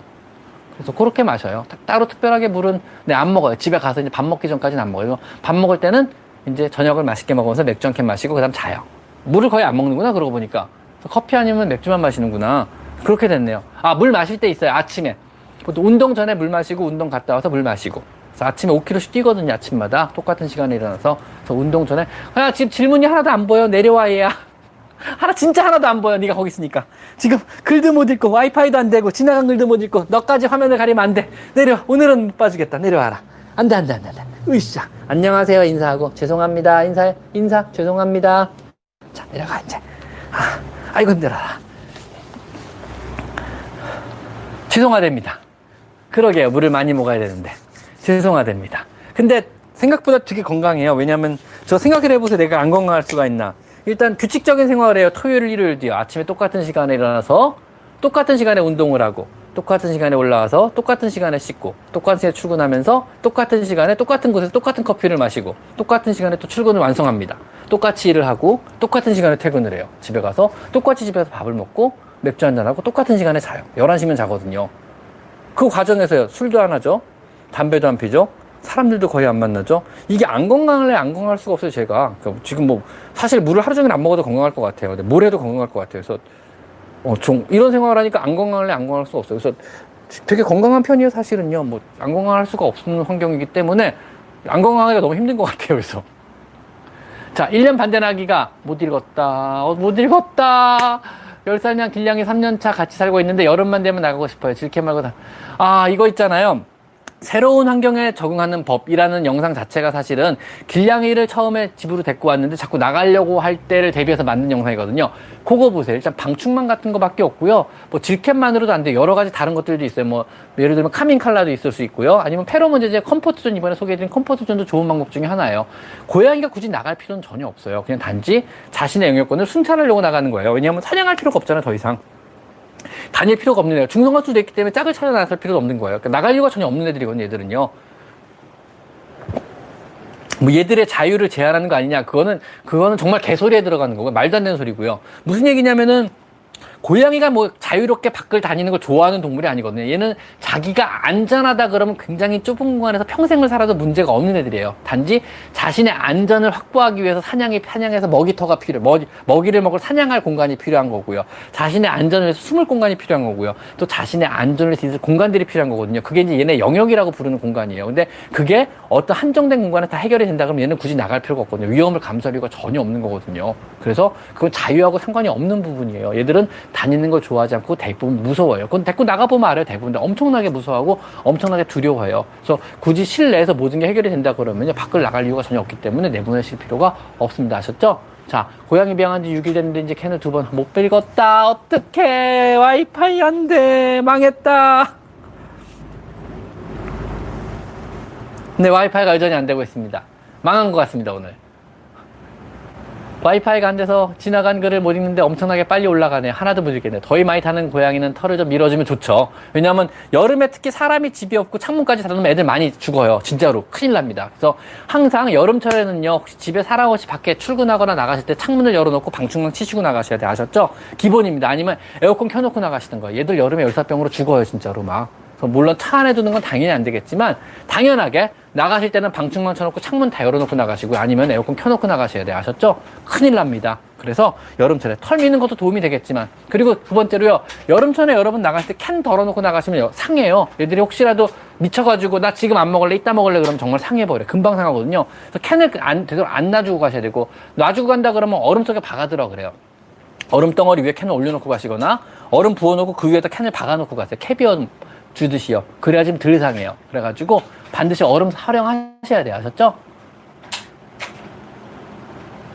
스코티시 폴드 키우는데 2주째 절어. 엑스레이를 관절염이죠, 그러면은요. 2주째 절면은요. 관절염약 먹이세요. 그럼 좋아져요. 엑스레이 관절염 그렇게 쉽게 안 나타나요. 사람들 그래서 보통 관절 내시경 하거든요. 아, 아, 못 찾아가지고요. 아니면 CT 찍거나요. 그래서 CT 찍거나 하지 엑스레이 관절염이 나오지 않아요. 절대로. 관절염 맞을 거예요. 그거 어떻게 하냐면요. 메타캄 딱 열흘만 먹여보세요. 월요일 영상, 월요일 영상 올릴 거거든요. 월요일 날 영상 참고해보세요. 월요일 날, 내일 모레죠. 내일 모레 올리는 영상에 제가 노령묘를 위한 친구 메타캄을 소개해 드릴 거예요. 거기에 보면은 그 관련된 내용이 나와요. 그거 보시면 될 거고요. 보통 10살 이상의 노령묘, 특히나 뭐 스코티시 폴드 이런 10살 이전에라도 대부분 관절염이 많이 생겨요. 근데 우리가 잘 모를 뿐이에요. 의외로 되게 많이 아프거든요. 얘네들은 메타캄이라는 약을 처방받아서 열흘만 먹여보면 딱 나요. 왜냐면, 어, 열흘 먹였더니 우리 애가 젊어졌어요. 열흘 먹였더니 우리 애 안 절어요. 열흘 동안 약 먹었더니 우리 애가 갑자기 활발해졌어. 이러면 그동안 되게 많이 아팠다는 얘기예요. 왜냐면 메타캄의 기능은 애들 활발하게 하는 기능이 아니에요. 관절의 통증을 없애주는 약이거든요. 그래서 열흘 정도 약 먹여보고 관절의 통증이 없어진다면 계속 먹이시면 되고요. 열흘 정도 메타캄을 먹여봤더니 어 그래도 똑같아요. 별, 별 차도가 없어요. 그러면은 관절의 통증 문제가 아니니까 그런 애들은 메타캄을 더 이상 먹일 필요가 없는 거죠. 그건 먹여보고 결정하시면 돼요. 아셨죠? 오늘 수고들 하셨어요. 네, 감사합니다. 봉사자 분들이요. 여기 오늘 청, 하루, 방송할 수 있게 오늘 여기 하루 종일 청소해 주신 분들입니다. 아주 고마운 분들이세요. 그래서 오늘 두 분 오셔가지고 되게 열심히 청소해 주셨네요. 그래서 메타캄 같은 거 한번 먹여보시는 권장 드리고요. 뭐 스코티시 폴드 다리 절면, 오랫동안 다리 절면, 뭐 잠깐 2, 3일 다리 절고 마는 건 별거 아니고 접질인 거고, 뭐 2주, 일주일 이상 다리 그러면 대부분 관절염이에요. 그냥 먹이셔야 돼요. 그리고 많이들 착각하시는 게 엑스레이 찍으면 관절염이 진단되는 줄 아시는데 진단 안 됩니다. 엑스레이도요. 사람도 일반 엑스레이로 아주 아주 아주 심하기 전에 진단이 안 돼가지고 이렇게 큰 관절인데도 불구하고 관절 내시경을 하거나 아니면 CT를 찍어요. 아셨죠? 관절염 의외로 쉽게 진단 안 되니까 반드시 약 먹이시고 내려와. 그 또 하나도 안 보여. 요즘 애들 오늘따라 애들이 화면을 많이 가리네요. 자. 6시 31분 아직 30분이나 남았는데 오늘 왜 이렇게 힘들죠? 오늘 와이파이가 안 돼서 내가 너무 힘드네요 지금 왜냐하면 질문을 엄청나게 빨리 스캔을 해야 되거든요 눈으로 지금 정신이 하나도 없어요 지금요 1년 된 아기 고양이 또못 읽었다 아 귀여 미쳐 밤만 되면 저음 우르는데 왜 그러는 걸까요? 놀아달라고 우는 거겠죠. 밥 달라고 우는 거겠죠. 자지 말라고 우는 거겠죠. 불 끄지 말라고 우는 거겠죠. 뭔가 요구사항이 있으니까 우는 것 같아요. 찾아보셔야죠, 그거는요. 그래서 월요일 영상의 메타캄 소개글은 꼭 봐주세요. 메타캄 관련해서는 제가 월요일 영상에 설명을 해놨거든요. 그래서 월요일 영상의 고양이 템 2편이거든요. 그 중에 마지막 편이 메타캄입니다. 고양이 화장실 나오자마자 화장실을 청소해도 되나요? 네, 괜찮죠. 상관없죠. 나오자마자 좀 이따 청소 바로 해주시면 됩니다. 먼치킨 관절염 약은 메타캄밖에 없습니다. 죄송합니다. 몇 가지가 더 있긴 한데 메타캄이 제일 좋아요. 메타캄 캡. 베링거 인게람에서 나온 메타캄 캡이 가장 좋은 관절염 약입니다. 약이기 때문에 여러분이 못 써요. 처방을 받으셔야 돼요. 여러분 일, 그냥 일반적으로 뭐 인터넷 주문하거나 이런 거 살 수 있는 게 아니고요. 동물병원 가셔서 처방을 받으셔야 되는 약이에요. 아셨죠? 뭐 그거 말고 관절 영양제 추천해 주세요. 뭐 아무런 의미가 없어요. 진짜로. 관절염인지 아무리 먹여도 아무런 의미가 없어요. 관절염이 뭐 예방된다거나 관절염이 내가 증상이 좀 완화된다거나 이런 거는 다 거짓말이에요. 그래서 그냥 비싼 관절염 영양제 사주면 여러분의 마음 때문에 아 내가 비싼 거 사니까 조금 좋겠죠. 그러니까 좀 좋아지는 것 같아요. 뭐 이 정도 느낌? 그래서 새벽 기도랑 똑같아요. 그냥 새벽 기도하고 나면 왠지 개운해지고 뭔가 좀 좋아진 것 같잖아요. 그거랑 똑같다고 보시면 돼요. 그러니까 얼만큼 비싼 영양제 샀냐에 따라서 여러분의 마음이 결정되듯이 그 마음이 안정을 하는 거죠. 그러니까 영양제를 먹일 때는 내 마음의 안정을 해서 먹이는 거지 얘 몸을 위해서 먹이는 건 아니라고 생각하시면 될 것 같아. 내가 뭔가 그래도 해줬다. 그래서 이 정도 해줬으니까 애가 뭔가 좀 좋아지겠지. 그럼 믿음으로 좋아지는 거지 실제로 좋아지는 건 없습니다. 그래서 관절염에는요. 관절염제 아무리 먹여봐야 진짜 눈곱만큼도 별로 눈곱만큼은 될지도 모르겠다. 일단 뭐 안 좋진 않을 테니까요. 그래서 아주 아주 아주 내가 그러니까 20년 생활하면서 한 번도 내가 경험해보지 못할 정도로 미약하게 도움이 될 거예요. 근데 그 정도 뿐입니다. 실제로 눈에 보이는 효과는 없어요. 눈에 안 보일 정도 효과는 있는 것 같아요. 뭐 그러니까 팔겠죠. 관절염제 만들어서 팔겠죠. 그러니까 그래서 관절염 영양제가 아직도 팔리겠죠. 근데 관절염 영양제는 그냥 일단은 사람 객관적으로 구분하기 임상적으로 객관적으로 임상적으로 구분하지 못할 정도 효과가 있는 것 같아요. 저는 효과를 모르겠어요. 그러니까 내가 모를 정도 알아채지 못할 정도 효과밖에 없는 것 같아요. 그 정도 효과 정도 생각하시면 될 것 같아요. 그래서 내가 알아채지 못할 정도 효과는 있습니다. 그 정도 효과밖에 없는 것 같습니다. 무슨 말을 하는 건지 모르겠지만 이거를 어쨌든 간에 뭐 파, 파시는 분이 계시기 때문에 내가 뭐 뭐라고 할 수가 없네요. 참 어쨌든 효과는 있습니다. 분명히 관절염 영양제가 효과가 없는 건 아니에요. 효과는 있어요. 분명 효과는 있는데 그 효과가 되게 미미하다는 거죠. 그래서 어느 정도 미미하냐면요. 제가 눈치채지 못할 만큼밖에 눈치채지 못할 만큼 미미해요. 그래가지고 저는 효과를 모르겠어요. 제가 둔해 가지고 잘 눈치를 못 채는 것 같아요. 관절염 효과를요. 신, 신부전 케어에 아주 좋습니다. 먹이세요. 도, 도움이 돼요. 분명히요. 아저딜 도움 되고요. 그 다음에 고양이한테는 아 또 이름 생각 안 난다. 또 이름 생각 안 난다. 와이파이도 안 된다. 어떡하지? 어, 고양이들은요 보통 아, 세민트라 세민트라가 도움이 돼요. 그래서 고양이는 대부분 제가 세민트라 많이 권장드리고요. 강아지는 뭐 리날케인 아니면 아조딜 많이 권해드려요 제가 강아지는요. 도움 되고요. 그 다음에 크레메진 반드시 도움 돼요. 크레메진은 강아지 고양 구분 없이 무조건 먹여주세요. 그 다음에 사료 도움 됩니다. 처방식 사료 반드시 먹여주세요. 요 세 가지만 지켜주세요. 강아지든 고양이든 신부전이 왔다 그러면 아조딜이나 아니면 세민트라 먹이시고요. 크레메진 먹이시고요. 그 다음에 반드시 사료는 바꿔주시고요. 이건 꼭 해주셔야 돼 아셨죠? 고양이는 세민트라 동물병원 팔아요. 그래서 고양이는 세민트라예요. 냉장고 보관하셨다가 세민트라 먹이시면 되고 의외로 역하지 않아서 잘 먹어요. 세민트라는 고양이들이 좋아해요. 펠리웨이는 비싸요. 펠리웨이보다 컴포트 존으로 주문하세요. 아셨죠? 펠리웨이 주문하지 말고 컴포트 존 주문하세요. 효과 똑같아요. 성분도 똑같아요. 카피약인데요. 그래서 펠리웨이가 반값밖에 안 돼요. 컴포트 존이 펠리웨이 반값밖에 안 돼요. 그래서 보통 펠리웨이는요. 펠리웨이 클래식하고 펠리웨이 멀티캣이 있거든요. 펠리웨이 클래식은 이제 혼자 있는 고양이의 정신적 안정을 위해서 나오는 거고요. 뺨에서 분비하는 페로몬을 합성한 거거든요. 펠리웨이 멀티캣은 엄마가 젖 분비하면서 젖 분방에서 나오는 새끼 고양이한테 안정감을 주는 페로몬을 합성한 거예요. 그래서 펠리웨이 멀티캣은 주로 어떨 때 쓰냐면 여러 고양이 합사 스트레스를 사용하는 거예요. 펠리웨이 멀티캣은요. 그래서 펠리웨이 클래식, 펠리웨이 멀티캣이 있고요. 요거 카피 제품인 컴포트 존은 요거 반값밖에 안 하는데 아마존에서 팔아요. 효과는 똑같습니다. 그래서 펠리웨이 그 컴포트 존이 아마 컴포트 존 캄이 있고요. 요거는 이제 혼자 사는 고양이용이고요. 나 컴포트 존 멀티캣이 있고요. 아마 컴포트 존 멀티라고 있을 거예요. 컴포트 존 멀티는 합사하는 고양이 스트레스를 위해서 역시 똑같이 어, 카피 제품인데 효과는 똑같으니까 컴포트 존으로 구분하시고 되게 싸요 컴포트 존은요. 6개 들이 세트가 40불인가? 6개 들이 세트가 40불 정도밖에 안 하는 걸로 알고 있어요. 싸죠. 6개월치가 40불이면은요. 그래서 그 정도밖에 안 해요. 스코티시 폴드 메타캄 먹였는데도 똑같아. 한 열흘 정도 먹여도 똑같아. 그러면 그건 관절염 문제는 아니에요. 관절 통증 문제 아니고 구조적인 문제예요. 그건 못 고치는 거예요. 무슨 얘기냐면요. 관절의 통증 문제라 그러면 무조건 열흘 정도 메타캄 캣을 먹이면 좋아져요. 무조건 좋아져요. 근데 관절의 통증 문제가 아니라 그러면은요, 메타캄 캣으로 안 좋아져요. 그건 통증 문제가 아니고 구조적인 문제이기 때문에. 소민케이님 고맙습니다. 마실 물이 없네요, 근데. 그래서 구조적인 문제이기 때문에 그거는 못 고치는 거예요. 그거는요. 그거는 일단 엑셀을 더 찍어보고 이게 수술적으로 교정이 가능한 건지 불가능한 건지 아니면은 이 심한 관절염이나 어떤 통, 진통 효과로도 아마 해결이 안 되든지 이런 문제일 가능성이 높아요. 그거는요. 그거는 어쩔 수가 없을 것 같아요. 사람 없는 화장실에서 우는 이유는요 소리가 울려서 그렇습니다. 울리는 소리가 시, 신기한 거죠 자기도 자기 울음 소리가 왕왕왕 울리니까 다른 고양이가 우는 것 같기도 하고 이게 뭔 소리인지 같기도 하고 소리가 반사되는 게 신기한 것 같기도 하죠. 그래서 사람 없는 화장실에 들어가서 혼자 우는 고양이 의외로 되게 많고요. 그거는 사람도 똑같습니다. 화장실만 들어가면 노래 부르는 사람들 있잖아요. 그리고 샤워장에 가면 노래 부르는 아저씨들 있잖아요. 그죠? 그리고 아 좋다 이런 노래 부르는 아저씨들 있고요. 그게 전부 소리가 왕왕 울리고 자기가 왠지 노래를 잘하는 것 같고 자기 목소리가 더 이쁘게 들린 것 같고 이래가지고 화장실에서 응하시면서 노래 부르거나 이런 분들 많습니다 생각보다. 사람도 똑같습니다. 그건 고양이만 그런 거 아니에요. 아셨죠? 뭐 화장실에 앉아가지고 노래 부르는 아저씨가 그렇게 귀엽게 느껴지진 않습니다. 고양이 귀여울 수 있겠네요. 벤토몰에 눕죠? 벤토몰에 누워가지고 막 뒹굴다 나오는 애들 있고요 자기 냄새 없애는 과정 중에 하나예요. 왜냐하면 고양이들은 야생에서 모래 뒹굴어 자기 냄새 없애는 경우 많이 있거든요. 그런 과정일 수 있고 아니면 거기 사냥놀이하고 놀기도 해요. 애기 때는요. 모래 안에서 거기가 편해가지고요. 정상적입니다. 그것도요. 그리고 많은 질문들이 이제 행동학적 이상을 물어보는데 내가 열심히 답변해 주다 보면 3개월이라는 거예요. 열심히 답변해주다 보면 6개월이라는 거예요.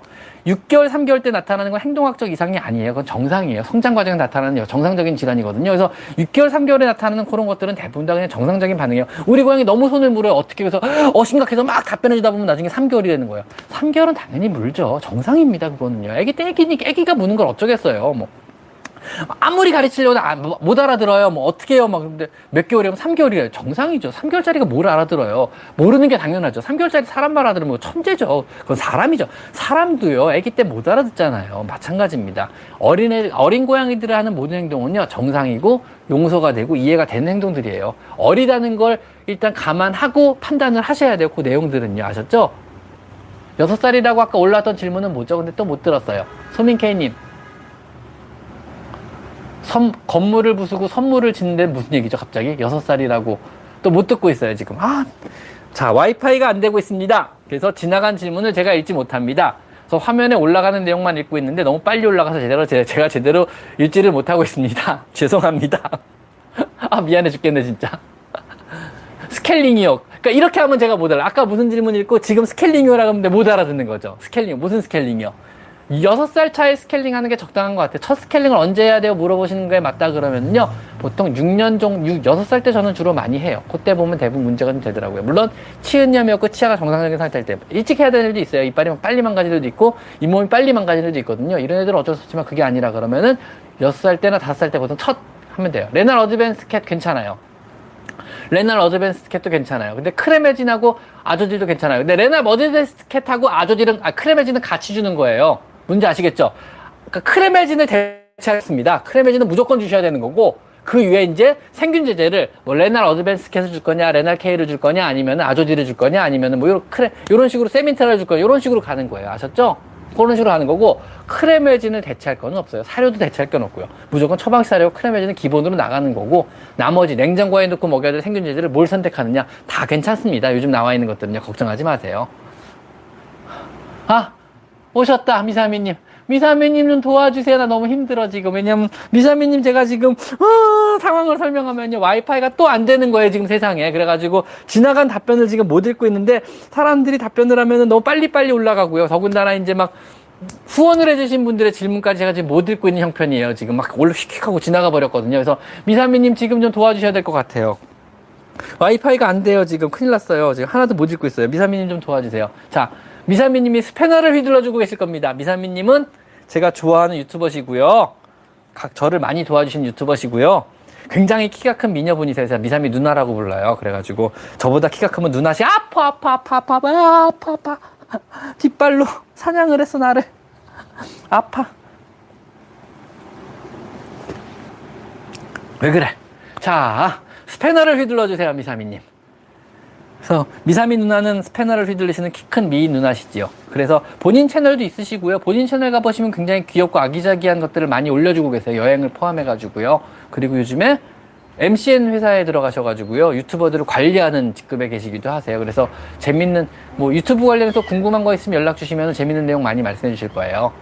얘, 얘 까칠해요. 얘 까칠한 거 맞아요. 양이가 무는 거 좋아하면 계속 물게, 어두구를 사람을요? 안 돼요. 사람 무는 거 버릇 되면 큰일 납니다. 아셨죠? 오, 맞아요. 오늘 제가 젖소하게 한 마리 인스타에 올려놨거든요. 그 다음에 커뮤니티에도 올렸어요. 그래서 분양하려고 올려놨고, 아마 많은 분들이 지금 댓글도 달아주시고, 아마 입양하겠다고 신청서 작성해주실지 모르겠는데, 한번 확인해 보시고, 이쁘다고 판단되고 내가 입양해서 키우고 싶다는 분들은 입양 신청서 하나만 좀, 입양 신청서라기 보기 전에 제 메일 주소 올려놨으니까 제 메일로 성함하고, 연락처하고 키울, 키운 어떤 환경에서 키우겠습니다. 환경에 대한 거 간략하게 적어 보내주시면요. 사실 이걸 심사를 하는 게 아니고요. 제, 저는 안 보고, 저는 자격이 없어요. 그 우리 선생님들이 보세요. 쭉 보시고, 이분은, 이분, 이분한테 연락해보고, 물어보고, 저분한테 연락 물어봐서, 아, 이분이 괜찮겠습니다 하고, 그분한테 연락해서 오라 그러세요. 그 과정에서 제가 끼는 일은 없어요. 제가 결제하는 것도 아니고요. 왜냐, 왜 그러냐면요. 새끼 고양이가 처음에 어떤 여러 가지 경로로 뭐 아파서 들어오든 누가 주워서 오든 어린애가 주워 오든 뭐 길에 버려진 애를 찾아오든 병원에 들어오면 저희는 치료를 먼저 해야 되잖아요. 보통 일주일에서 이주일에서 길면 열흘에서 길면 3주까지 보통 치료를 해요.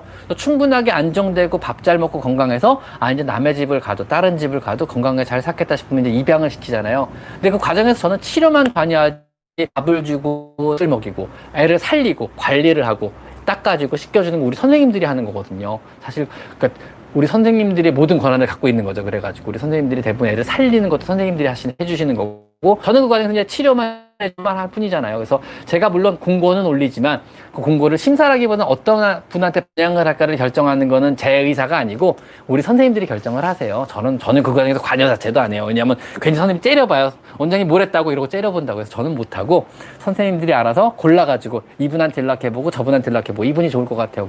오늘 같은 경우도 한 마리 입양됐잖아요. 왜그 고등어요. 오늘 고등어 한 마리 입양해서 데려갔거든요. 어저께 올렸는데 밤새 꽤 많은 메일이 왔더라고요. 되게 많은 분들이 메일을 보내주셨고요. 입양을 신청해가지고. 근데 그 중에서 이제 한 분을 골라서 연락했는데 이분이 중간에 아, 자기는 힘들겠다고 그러셔가지고 두 번째 분은 어, 이천에서 오셨어요. 뭐 멀지 일단 멀지 않았고요. 두 번째로 이분이 일본 분이세요. 일본 분인데 아주머니세요. 그러니까 집에서 가정주부시래요. 하루 종일 집에만 있는. 그 다음에 어, 남편분이 계시고 따님이 계시고 그다음 아드님은 분가에 서울에 살고 계시고 그다음에 이분이 1월 달에 또 고향을 마침 잃은 거예요. 그래서 되게 가슴 아프다고 사연을 보내주셨더라고요. 그래서 아마 그런 거에 우리 선생님들 여자분들이 나니까 좀뭐 마음이 움직이셨나 봐요. 그래서 오셨는데 너무 이뻐하시더라고요. 그래서 깜짝 놀랐어요. 그래서 이 조그만 일본 아주머님 한 분이 오셔가지고 일본 아주머니 한 분이 오셔가지고 신분증 카피해 주시고 그다음에 가만히 앉고 잘 키우겠습니다 이러고 데려가셨어요.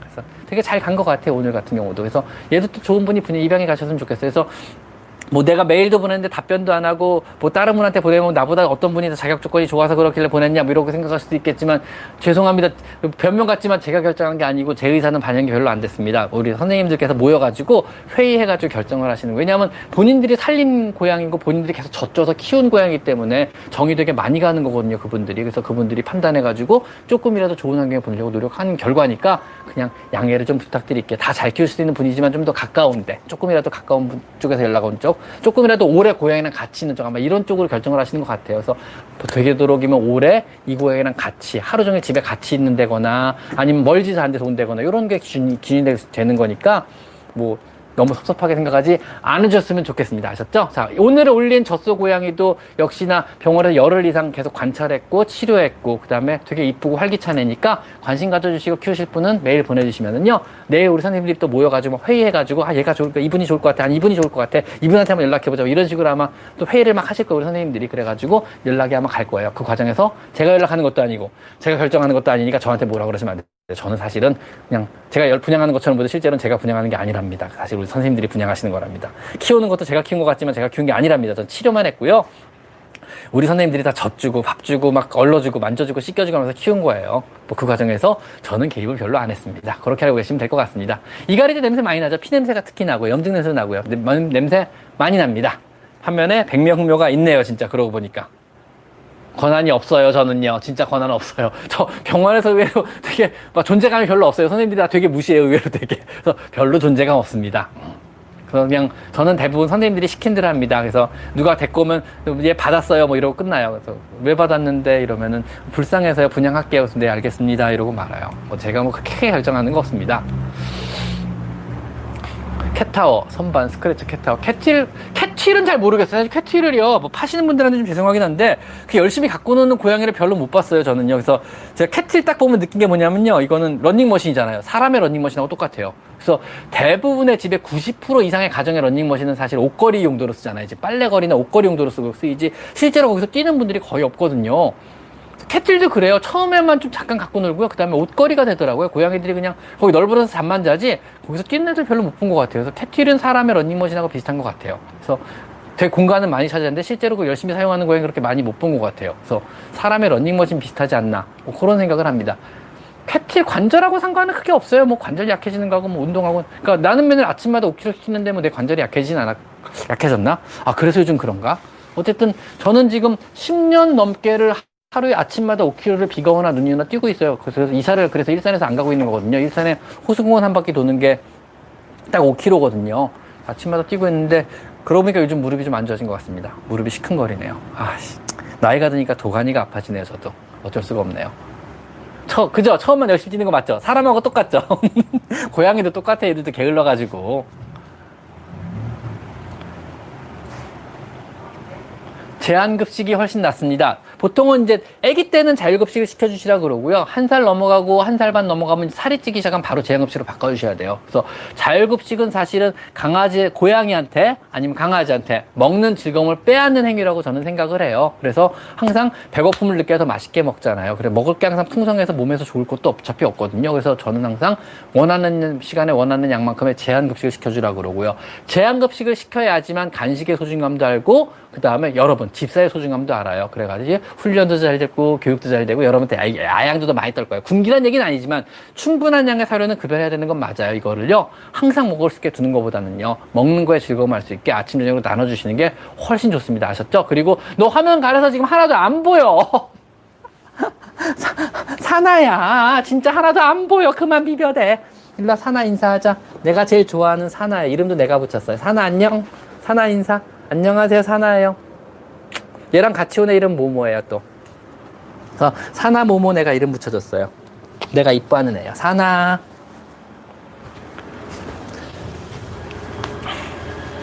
자, 너무 긴 질문은 지금 읽을 수 있는 방법이 제가 없습니다. 와이파이가 병원에 안 돼가지고요. second phone에 와이파이가 안 돼서 제가 이렇게 돌려가지고 다시 질문을 못 읽어서 화면에 지나가는 것만 읽고 지금 얘기해 드리는데 질문이 되게 빨리 올라가서요. 플레이트, 한 달 돼가서 플레이트 제거 전입니다. 수술후 관련 팁이 있다면 알려주세요. 일단 뭐 수술후 관련 팁은 특별한 거 플레이트 제거할 정도는 뼈가 완전히 붙었다는 얘기니까는요. 그러면은 그냥 앞으로 잘 키우시면 되고요. 고양이 뼈는 의외로 잘 붙고 단단하게 붙어요. 한번 부러지고 난 이후에도요. 그러니까 걱정하지 않으셔도 돼요. 걱정하지 마시고 정말 고양이 뼈는요. 조금만 해주면은 정말 정말 잘 튼튼하게 잘 붙어요. 고양이들이 정말 요물 맞아요. 진짜 애들은요. 어, 뼈도 너무너무 튼튼하게 잘 붙어요. 완전 부서진 게 아니면 웬만하면 잘 붙으니까 걱정하지 않으셔도 되고 심지어 플레이트도 꼭 필요한 경우 아니면 제거 안 해도 돼요. 평생 플레이트는 원래 평생 장착하게 돼 있거든요. 그래서 제거 수술이 굳이 필요 없다고 선생님이 판단하시면 제거 안 하는 경우도 되게 많이 있어요. 그러니까 걱정하지 마세요. 횟수와 양은 모르겠습니다. 왜냐하면 그 사료 종류나 성묘 운동성에 따라서 칼로리가 달라지기 때문에 그러니까 그 사료 종류 뒤를 보면 칼로리가 나와요. 체중당 칼, 체중당 하루의 급여량이 나오니까 그대로 주시면 되고 하루 두 번에 나눠주시는 게 제일 적당할 것 같아요. 그래서 하루 두 번에 나눠가지고 사료의 뒤를 딱 돌려보시면은 사료의 뒤에 딱 나와 있거든요. 얼마를 먹여라. 그대로만 먹이시면 돼요. 그거는요. 자, 송곳니가 두 살짜리 송곳니 부러지면 아픈데 송곳니는 낫지도 않는데 영구친데 거기다가 방법이 없는데 일단은 부러진 송곳니는요 아마 치수광에 노출됐다 그러면 아플 거예요. 뽑아주시는 게 맞지 않을까 싶어요 일단은요 그거는요. 아니면은 어, 치과 전문 병원 가면은요 갈아내고 신경 치료한 다음에 고기를 메꿔버려요 사람처럼요. 물론 금방 깨지긴 하지만요. 그래서 그 방법도 있다는 거 한번 알아주셔도 나쁘지 않을 것 같아요. 추루 과도하게 좀 배불러서 할 밥을 별로 안 먹더라고요. 적정하게 먹을 것 같아요. 틀린 말 아닙니다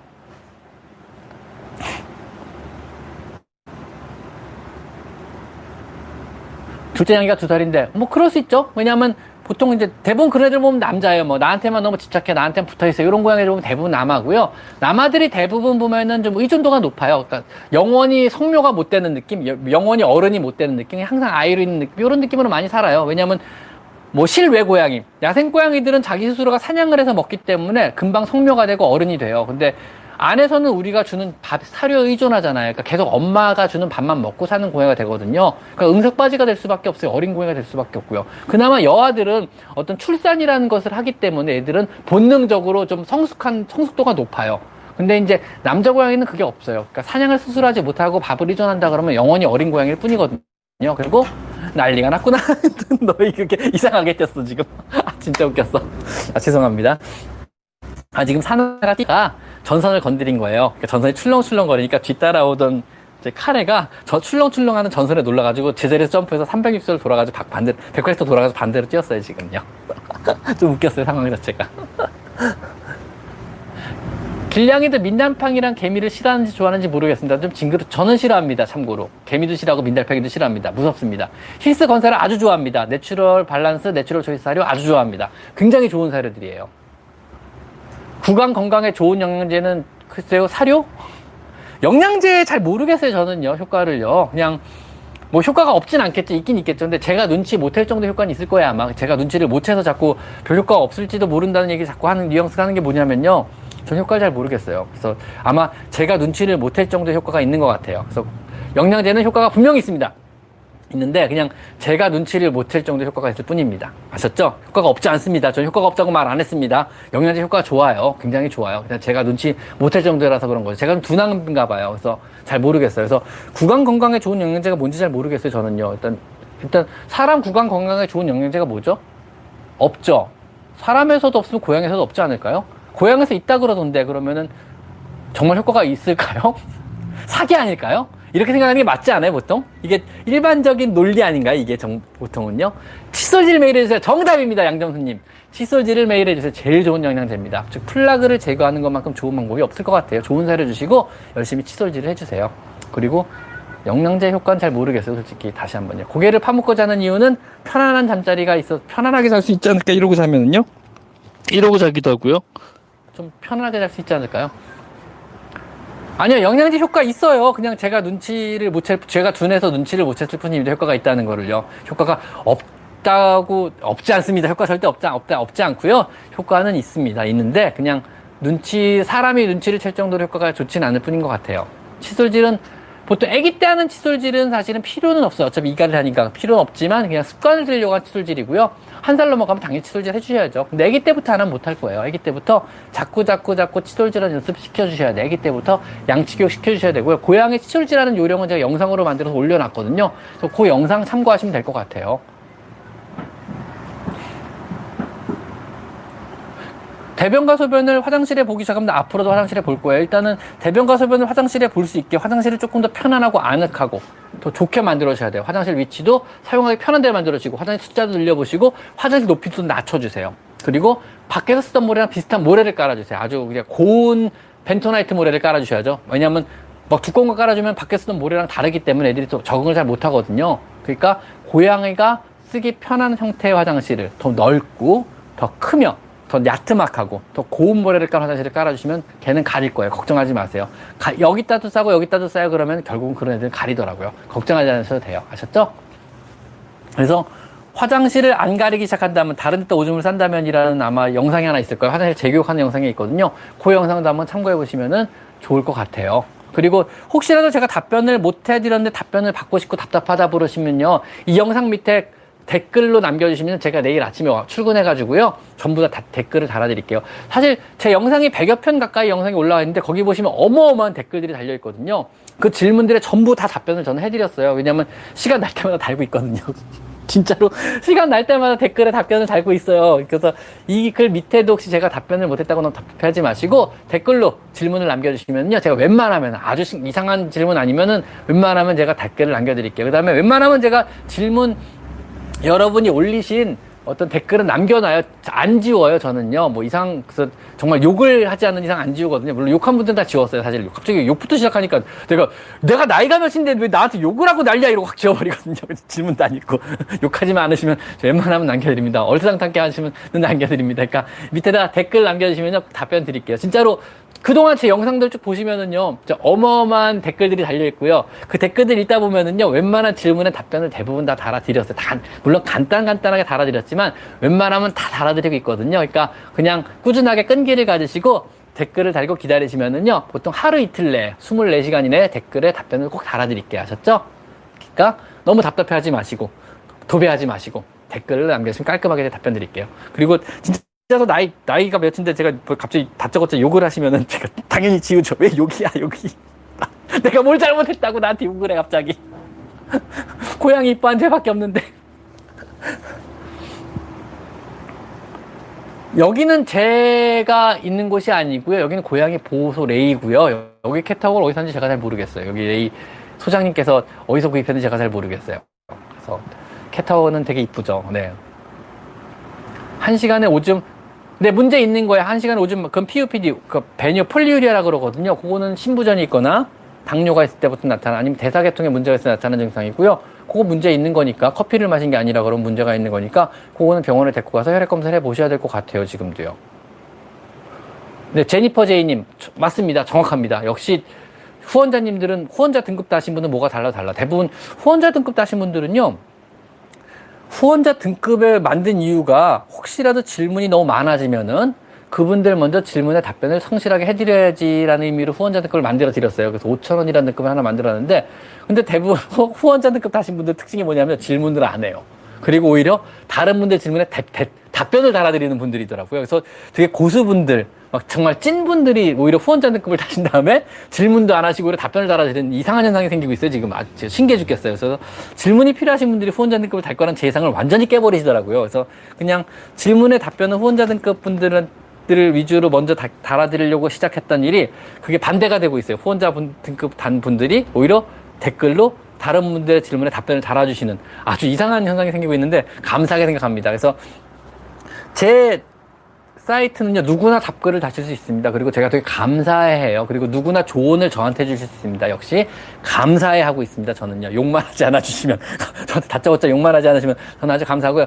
고양이한테도 욕하지 마시고요. 뭐 고양이를 갑자기 무슨 X 양이 뭐 이런 식으로 표현하시는 거 별로 안 좋아합니다. 그런 거 그런 것만 안 해주시면 저는 뭐 뭐든지 제 게시판에서 허용을 하고 있으니까 그냥 서로 서로 질문 답변하는 거 저 아주 환영합니다. 물론 답변 내용이 제 생각하고 다르면 그 밑에 답변을 제가 다시 달아요. 요건 제 생각하고 다르다 아니면 요건 요게 맞습니다라고 답변을 다시 달고 그러니까 걱정하지 마시고 편하게 답변해 주세요. 그러면 제가 거기서 틀린 부분은 틀렸다고 여러 밑에다 답변을 다시 답니다. 그거는요. 걱정하지 마시고 여러분들의 질문도 환영하고 여러분들의 그 질문에 대한 답변도 역시 환영하고 또 저에 대한 조언도 따뜻한 조언도 충고도 환영하니까 그냥 달아주세요.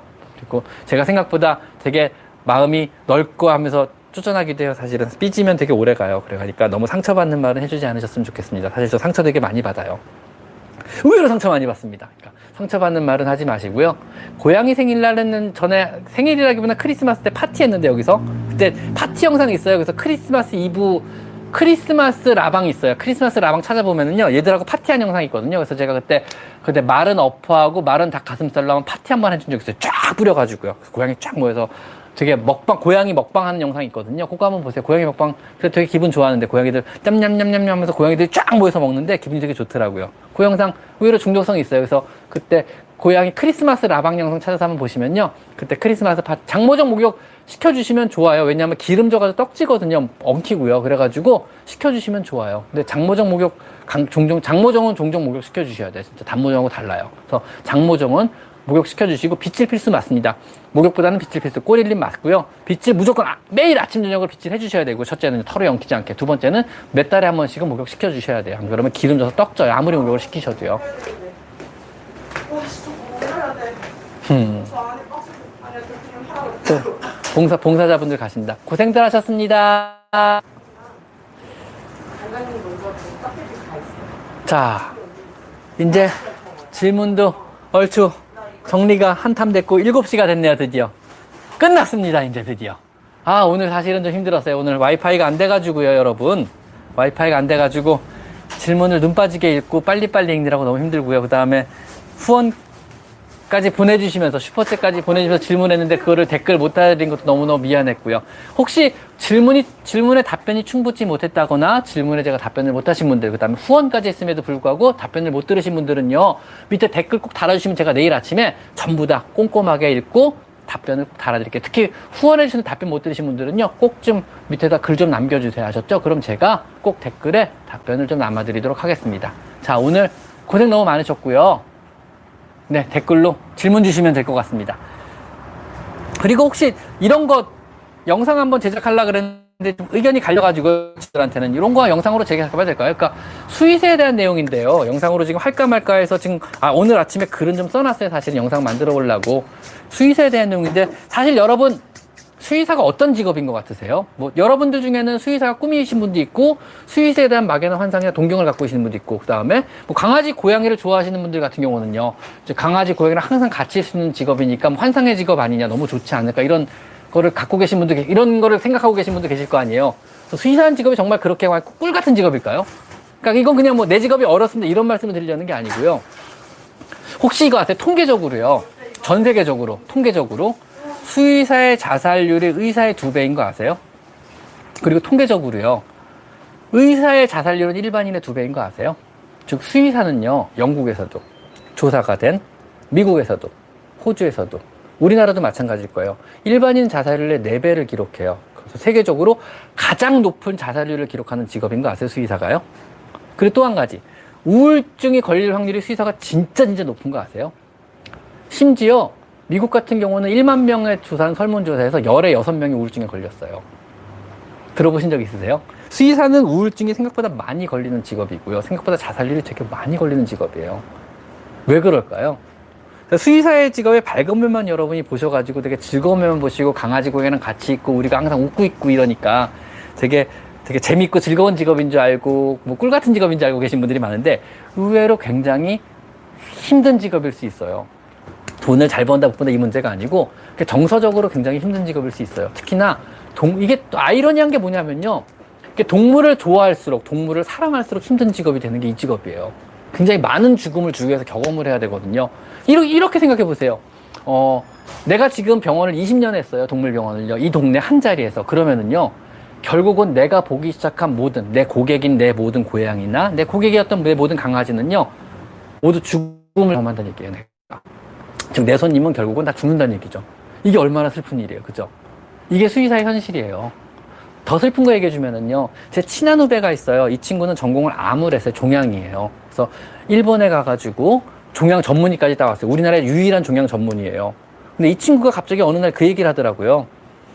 나 저한테 오빠라고 부르는 몇 안 되는 후배 중에 하나에 사실은요. 다섯 명 남았어요. 나, 나를 오빠라고 불러주는 분들이 이제 다섯 분 남았어요. 수 선생님들이. 그래서 이분들이, 이분들하고 사이가 틀어지면 난 평생 오빠라는 소리를 못, 못 듣기 때문에 이분들한테 내가 진짜 잘해요. 사실은. 이제 나를 오빠라고 불러주는 다섯 명이 남아있기 때문에. 이 친구가 나한테 오빠라고 부르는 친구인데 오빠 자기는 너무 힘들대요. 그래서 왜 네가 힘든데? 그랬더니 자기 고객은요, 자기 손님은요, 전부 다 1년을 못 살고 죽는데요. 슬프죠. 왜냐하면 종양을 전공했기 때문에 어쩔 수 없이 종양 환자들만 보게 돼, 이 친구는. 이 친구에 오는 모든 고양이나 강아지는 전부 다 종양 환자인 거예요.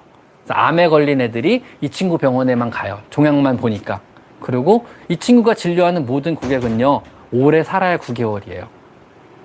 그러니까 되게 슬픈 거래요. 내가 보기 시작한 모든 애들, 막 이뻐지기 시작하고 이뻐하기 시작한 애들은 1년을 못 살고 죽는다는 거예요. 슬프죠. 우리 수의사들의 현실이에요, 사실은요. 그래서 여러분이 생각하는 직업이 생각보다 그렇게 밝지 않고 여러분이 동경하는 직업이 생각보다 그렇게 깨끗하거나 건강한 직업은 아니라고 좀 알아주셨으면 좋겠어요. 의외로 우리는 되게 슬픈 직업일 수도 있어요. 그래서 요거에 대한 내용을 한번 영상으로 제작해 볼까 하는데 좀 뜬금없긴 해요. 사실은 제 채널의 성격하고 조금 다르잖아요. 저는 그냥 여러분들 정보를 주는 채널이지 뭐 갑자기 뭐 수의사 힘듭니다 여러분 뭐 이런 걸 말하는 채널은 아니니까요. 그죠? 어쨌든 우리 수의사들은 생각보다 굉장히 힘들 수도 있다는 거 여러분도 꼭 좀 알고 계시고요. 그 다음에 또 재밌는 게요. 뭐, 아, 시작한 김에 하소연을 좀 할게요. 하소연을 하자면요. 재밌는 게 뭐냐면 우리는 죽음을 보지만요. 그거보다 더 어려운 게 하나 있어요. 뭐냐면은 그 죽음을 애도하고 슬퍼하는 가족들을 같이 보게 돼요. 즉, 강아지나 고양이가 죽으면 가족들은 슬퍼하고 너무 힘들잖아요. 막 울죠, 병원에 와가지고. 그리고 우리는 그분들과 같이 슬픔을 나누고 위로를 해야 되는데 옛날에 이것 때문에 저도 힘들어서 사실은 정신과 선생님하고 상담을 한 적이 있었어요. 그내 주변에 많은 사람들이 우울증 약을 먹고 있는 수술들 되게 많아요, 의외로. 뭐, 여행 다니시는 분도 있고, 운동하시는 분도 있고, 뭐 술 마시는 분도 있고, 건전하게 푸시는 분도 많고, 실제로 우울증 때문에 병원 가가지고 약 드시는 분들 되게 많으시거든요. 저도 뭐 한동안 상담받은 적 있어 너무 힘들어가지고. 그래서 이제, 이제 펜로스 관련해가지고 전문적으로 상담하시는 선생님한테 상담을 한번 받아봤는데, 그런 얘기를 하더라고요. 제 얘기를 한참 들어보시더니 자기는 믿을 수가 없대요. 그래서 왜요? 그랬더니 선생님들은 훈련도 안 받으신 분이 그런 걸 어떻게 버티냐는 거예요. 어, 무슨 얘기인지 들어봤더니 그거더라고요. 정신과 선생님들은요, 상담을 할 때, 상담, 그러니까 정신과 선생님 되는 과정에서 훈련을 받으시는데요. 그 훈련이 뭐냐면요. 자신의 감정을 컨트롤하고 상대의 감정이 자신에게 데미지를 안 입히게 하는 훈련을 하는 거야. 갑옷 같은 걸 만드신다 그러더라고요. 그 다음에 상대방의 감정을 완전히 객관해가지고 그 객관된 시각으로 바라보면서 자신한테 어떤 그 감정이 전파가 돼서 자신에게 어떤 상처나 피해를 못 주는 방법으로 훈련을 받으신대요. 그래가지고 이미 그런 훈련이 돼 있고 그런 게 가능하기 때문에 병, 자신의 정신 분석을 해가지고 하기 때문에 사람 상대가 힘들어하는 대화를 하고 상대가 힘들어하거나 슬퍼하거나 우는 게 자신에게 어떤 감정에 어떤 데미지를 안 준다는 거예요. 그러니까 상담이 가능한 거고 이게 만약에 힘들어지고 자신이 상처받는다고 느껴지기 시작하면 쉰대요 한동안요. 그래가지고 자신이 어떤 감정을 다시 컨트롤했을 때 다시 상담을 시작한다 그러더라고요. 그죠? 대단한 거예요. 왜냐하면 자신의 감정을 상, 매개로 해가지고 상대방의 감정을 어떤 들어보고 상담을 하는 과정이니까는요. 근데 우린 그런 훈련을 받아본 적도 없고 더군다나 우리의 어떤 마음이나 정신이나 어떤 이런 거를 객관화 시켜가지고 상대방의 슬픔을 객관해서 이해하는 방법은 우린 모르고 그렇게 그래서도 안 돼. 직업 자체가 그래서는 안 되는 직업이니까요. 그럼 완전히 사이코패스 같을 거 아니에요. 아무런 감정 없이 무감각으로 모든 동물을 대하고 모든 죽음을 대해야 되잖아요. 이거 사이코패스 같잖아요. 이게 안 되는 거예요. 그럼 우리는 옆에서 수없이 많은 죽음을 겪고 죽음을 겪은 사람들의 어떤 가족을 위로하는 과정에서 그 감정, 슬픔의 감정은 파편이 더 튀고 우리 자신한테 상처를 다시 입히는 거예요. 그 파편은요. 왜냐면 슬픔이란 감정은 튀, 사방으로 튀거든요. 나한테 전이가 돼요. 내가 사이코패스가 아닌 이상은요. 나도 동감을 하게 되는 거죠. 거기에. 동감을 하고 동조하고 거기에 대해서 공감을 하게 되면 나도 같이 상처를 입고 나도 슬픔에 빠져들고 나도 거기에 대해서 상처를 받는 거예요. 물론 그런 슬픔이란 감정은 어떤 피부에 나타나는 상처랑 똑같아요. 마음에 나온 남는 상처니까는요. 그러면은 그거는 결국 시간이 지나면은 아물고 해결이 되고 건강하게 건강하게 우리가 극복을 해내는 거죠. 쉬면은요. 근데 문제는요, 이 슬픔의 감정을 내가 다시 극복할 새가 없이 다른 슬픔의 감정이 또 오는 거죠. 다른 분들이 또 와서 우시고, 힘들어 하시고, 또 다른 죽음을 나는 또 겪어야 되고, 이런 게 계속 반복이 되면요, 상처가 아물 새가 없이, 가슴에 편린들이 아물 새가 없이 점점 점 심해지는 거예요. 어느 순간에 곰고 이러다 보면요. 수의사들이 깜짝깜짝 저도 옛날에 그랬 옛날에 그랬어요. 지금은 뭐 어느 정도 극복을 했는데 옛날에 저도 너무 놀란 거예요. 어느 순간에 돌아보니까 내가 너무 우울해진 거였어요. 내가 어느 순간에 걷잡으로서 내 스스로 치유할 수 없을 정도까지 이미 마음의 병이 심해진 거예요. 곪고 곪고 너무 많은 그런 감정의 파편들을 내가 받고 내가 데미지 받은 걸 몰랐던 거예요. 피로해지고 무력해지고 우울해지고 힘들어진 거예요. 이게 지금요. 극복할 내 스스로가 극복할 수 없는 단계까지 가버린 거죠. 어, 이거 누군가의 도움이 필요하는 생각이 그때 가서 들기 시작한 거예요, 이게.